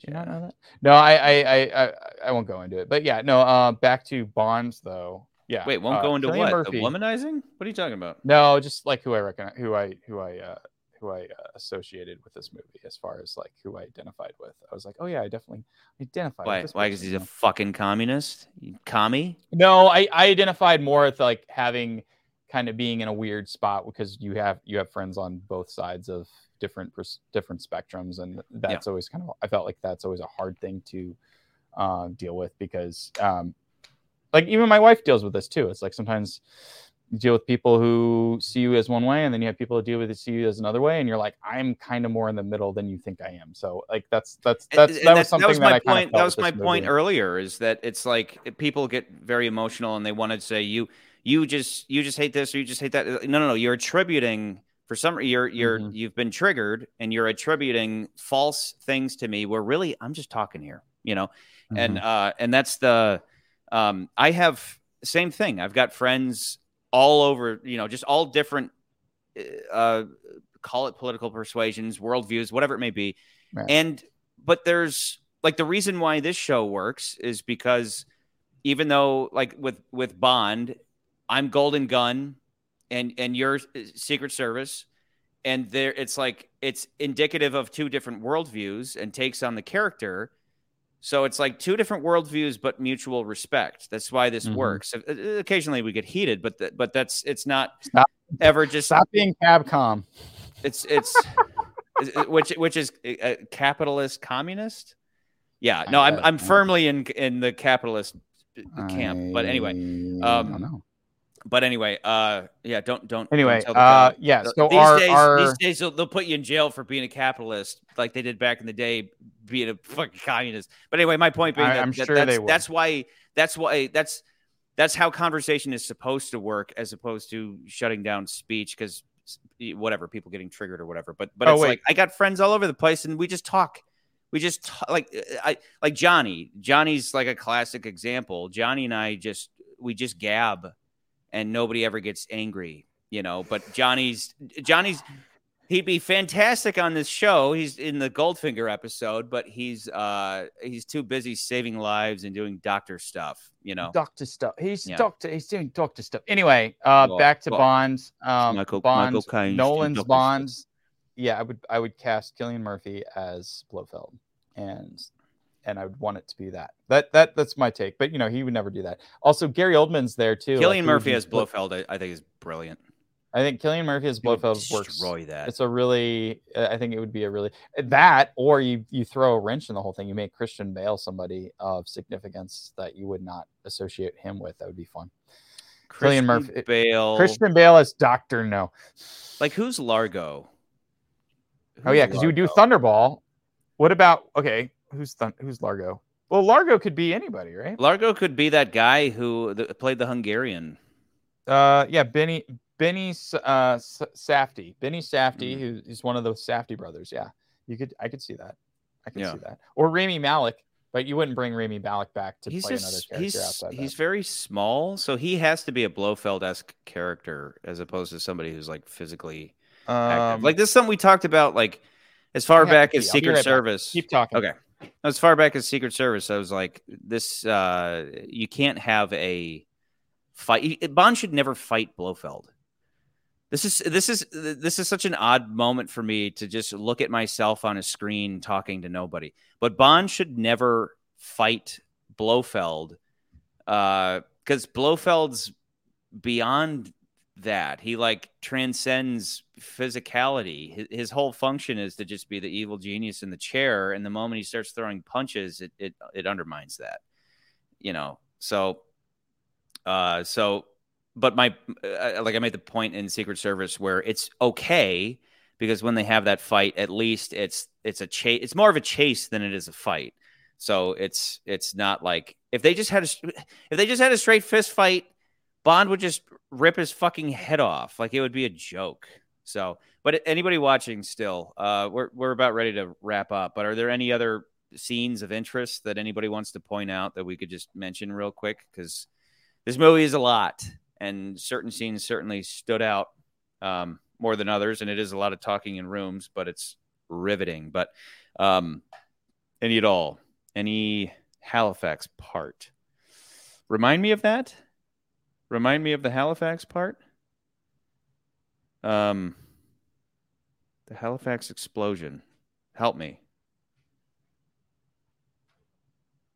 That was on accident. Um, the Halifax explosion when they were testing, or or a different. McCurdy, what was, the, Oh. what was the Halifax explosion? The I don't know if he's talking about explosion. Is he talking about the how the Germans? Oh, okay. So yeah, yeah. So they were talking about again. They're they're like the uh. They're I said any scenes of interest before we close up because you know obviously we've we've Yeah, I was listening. talked I, I heard. I have a scene that I wanted to bring up too. That I had something I wanted to. Okay. I was like, oh yeah, I forgot to mention this. But go ahead. But, but You they talk the about this thing. this boat that exploded because it was transporting a bunch of chemicals and it and it exploded and just like the uh like that's Oh, that's yeah, yeah. No, that's- do. yeah. it's like l- let me throw these glasses at the wall and see how the how the particles fly out and everything and then that's that same kind of theme is expressed in that scene where it's like this boat exploded and they're kind of studying that and because yeah they throughout the whole movie they'd have those cool shots of just like uh like rain falling on uh, uh on a pond and like the, Einstein and Oppenheimer these guys just spend their days just staring at stuff like that you know a la like fucking like no different than an apple falling on their head. You know, it's just Beautiful like, mind type just- stuff. exactly just out in nature just trying to figure out how nature works. And that's the that's the thing that's it's easy to take for granted now. It's like well, yeah what you just make a bomb. It's a big deal. But but the whole movie being the idea of like we need to do this. Nobody's ever done it before and it better work or we're fucked you know? It's it's it's just incredible Um, okay, so SP, we did kind of talk. We already talked about the end where he kind of talks about like I, again. I think that is the part of the movie that really, to me, felt like the following, where like the truth is revealed as far as like what we were actually watching this entire time, and and then you see uh, Strauss getting all upset about like he thinks that you know Oppenheimer's up against him, and then uh, Han Solo's like, "Yo, he's probably talking about something more important. He's not probably talking about you." And then we, talk. So what you find out is they're talking about like, yeah, I remember what Char- Charlie mentioned. It is like he's talking about the thing that I told you back in a while ago, where I thought you know that we might destroy the world. but I think we actually did anyway. Yeah. Um. Yeah. That that whole scene, spooky. The thing I wanted to bring up to Charlie, I was thinking about this, and it, to me it was like, is this like a weak part of the movie, or am I missing something? Or did we not see the revel relevate the re, res? I don't even I can't even say, speak words now resolution um, resolution of it. Uh, he says he reminds his wife, and this is my my assumption. I had an assumption about what it was, but he says to his wife before the explosion at at, at the Trinity explosion, he says, um, "Make sure to bring in the white sheets." And then he calls his wife, and his wife's like, "Did you bring the white sheets in?" And she's like, "Damn I didn't do it." And I was like, "Okay, that was a little weird." I was assuming that they were talking about radiation fallout and that the white sheets would catch the radiation. no no no the And uh, there- there was the- kids in there it. Like, that was a- my assumption as far as i picked up it was just a it was a code phrase like uh uh remember remember in um because because they can't talk to people right and everything's recorded so he can't say hey we did it we, Oh, okay. we the bomb worked. He can't say those words, and so bringing the white sheets means, um, you know, tell, tell my wife, and then they they it's like he said something like bringing the sheets. Remember in uh, the opening of I think it was uh, I mean, obviously you understand the concept, but in another movie, uh, I think Ocean's Twelve, right when they're mm-hmm. the opening of it is uh uh oh no the bad guy from the last movie is coming back. He knows all of our names. He's going to kill us. And uh and he he he calls julia roberts or she calls him either way and says um the basement's flooding and the pilot light is out. Got and, it. and that means get the fuck home quick. Uh we've we, we've been sold out. You know it's just a code phrase because you can't say the thing I you want to say over the on that. phone. And so That later one thing I did later he says he says don't bring in the sheets. And it's like because he's you know bad news. That's bad news. Bring in the sheets good news. Don't but what i what i did miss and i'd like to see it again is when that's established he walks out and uh just on the day that he's going to go test the bomb or close to it and she's out there and she's hanging the white sheets. And i that was where it was established but i don't recall the line where it would have been like Right. hey honey if it works i'll say bring in the sheets i i, I don't recall but Yeah. that was a concept That was yeah, that was one I didn't I didn't catch. Uh SB talks about uh I don't know, let's see where he tells Damon. Uh he's talking about Damon um when they talk about doing the math destroying the world. But uh, the movie also does describe how like like, you know, uh Oppenheimer is talking about how um early on he's talk about like the math doesn't work. You can't do it. And then of course like that was, that's that was great the, the, See? theoretical science See? and it's the full like it, it- you know he just wrote out an entire uh uh, uh He's like the math doesn't work. You couldn't do it, and then Yeah, he's see? like, "Well, obviously." obviously you know it's great But then, but then his scientist comes back. up- The his engineer comes back up, and he's like, "Yeah, we just did it. Like we just did it downstairs." It's Yeah, like this yeah, yeah. proves you wrong. You know, five minutes later i'm going to replicate it and and that's the the real quick for anybody who hasn't looked into it the whole idea is you have uranium and uh so you know that's got its its proton neutron nucleus and you blast it with neutrons and that breaks it apart. Like that's splitting the atom. It splits it. And so you can just do that with one you know little particle. And then the idea is well wait a second. They establish this. It's it's all like well if we do this and we do this and we do this uh, Right. and so if you have enough of it you split one and those neutrons go off and they split others and so it's this huge just like like just neutrons flying all over the place, splitting every atom, and and every time you do that, I think it's unleashing like gamma radiation and creating hulks, and then Like, it- you know, well, it's gamma, alpha, and beta radiation, and Yeah. gamma radiation is the worst. It like can go through. Uh, it can go through. I, I know that from science uh, science classes. Like gamma radiation is like the worst kind because that can turn you into a Hulk, yes, and then alpha radiation. I'm just gonna say that like like it's a, a fact. Like gamma radiation, yeah, it's a turns you into fact. Hulk. Come on, It's a fact. Turn you into a. Um, alpha radiation. Well, like alpha and beta really radiation is much more minimal, but it, it can be blocked by uh, smaller pieces of, of fabric or whatever. Like it, it doesn't it doesn't shoot through things as as as far back. And but yeah, Mm. gamma it can go through really tough stuff. That's why you have to have concrete or, or lead uh, to stop that kind of radiation. So there was also that. Yay, moment that science! was um th- th- where it's uh, apparently the the same day that he said the same day that he published his whole whatever theory on black holes or whatever like the way Yeah. that a star collapses uh happened on the same day that something else happened some other big scientific breakthrough uh which may maybe it was the splitting i, I don't recall but then No, no, well, I remember- hitler invades poland in Yeah, yeah, yeah. 1939 so it's like Yeah, on the like same his- day all these incredible things happened you know? Yeah. science it's for the such an it's just such an incredible story. And i think that alone like that alone the the the scope just the like the the the i was going to say titan the titanic size of this story that's a little too appropriate because that's who uh that's who prometheus stole the gods from but i'm going to put my finger on my nose uh the the titanic size of this story and just uh, just as far as like Americana goes, it, it just for me uh, that alone is the type of thing that can automatically raise it up to the top. Like just telling this story that is incredible in its own right. Like I said, the only thing that outshines this is like the actual act itself. Like that's how well that it's it captured. Uh, goes well beyond the the the incredible but art films that are Beau's Afraid and Infinity Pool, and then of course Guardians is like yeah, yeah, it beats Guardians by by a little bit. It beats Guardians, but anyway, we did it. We've been going for the runtime of the movie itself. Yes. So, uh, unless you got anything else, McCurds, I good, uh, don't like. I, I feel like we talked. There's so much. I, I don't know. I'd have to go watch this movie again. I don't think I have. I, I really can't think of anything off the top of my head. I'll probably think of something after we leave. Uh, what Let's does do, it uh, Isn't let's bomb do- cleaner that that than the one uh, than the ones used in Hiroshima? Maybe if they use one, it would not have as much radiation problems.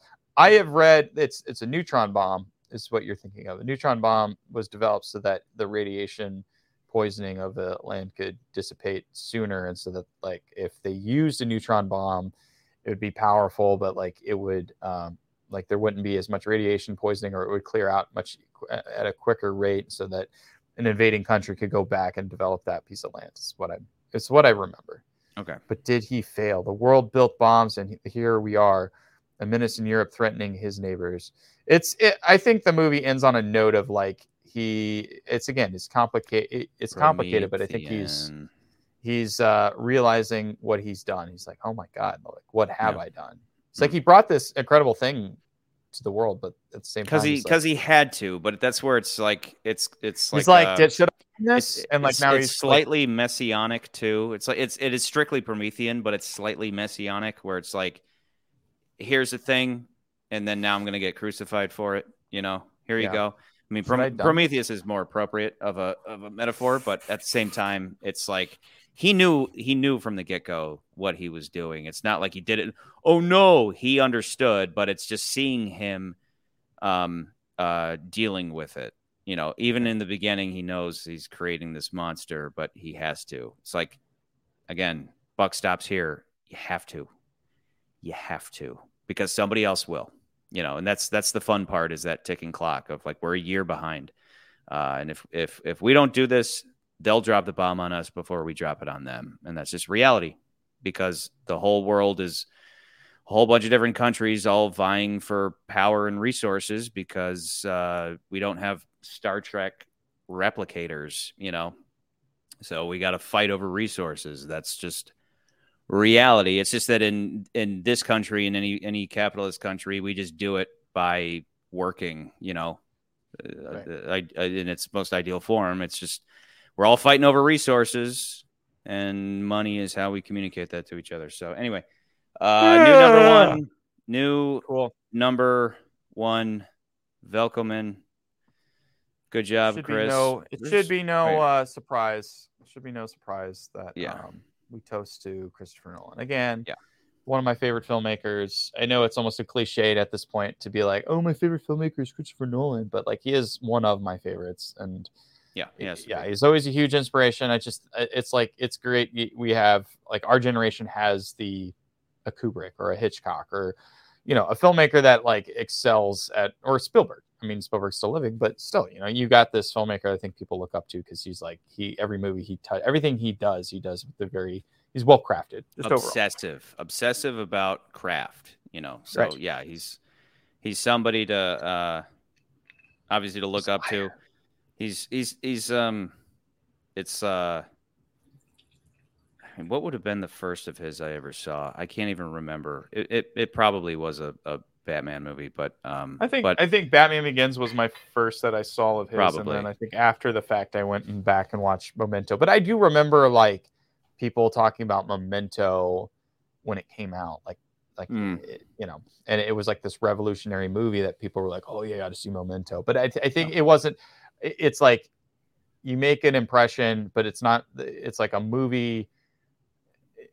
He doesn't put on. He wasn't put on the map. I think until even the Dark Knight. I don't even think Batman Begins put him on the map. I think Dark Knight sure. did, but Dark Knight but, was like, was uh, it was like the step. he became yeah, that Dark Knight was the household name at that point. Yeah. So But everything, but but I think Memento was like his his uh the one thing that I think people were like, oh, who's this guy? You know? Yeah. So as I said in my opener, there it was for a little while. It was like, are we seeing that thing where, a, as a director, as Tar- as Tarantino always says, like as directors get older, uh, they make they don't make their movies aren't as good, and that's why he wants to stop at ten or whatever. But uh, turns out that uh, that's that doesn't apply, as it turns out to to Mr. Nolan. So, um, if if he quit now, you know, Tarantino style, uh, sure, you you you quit on on what is probably your best.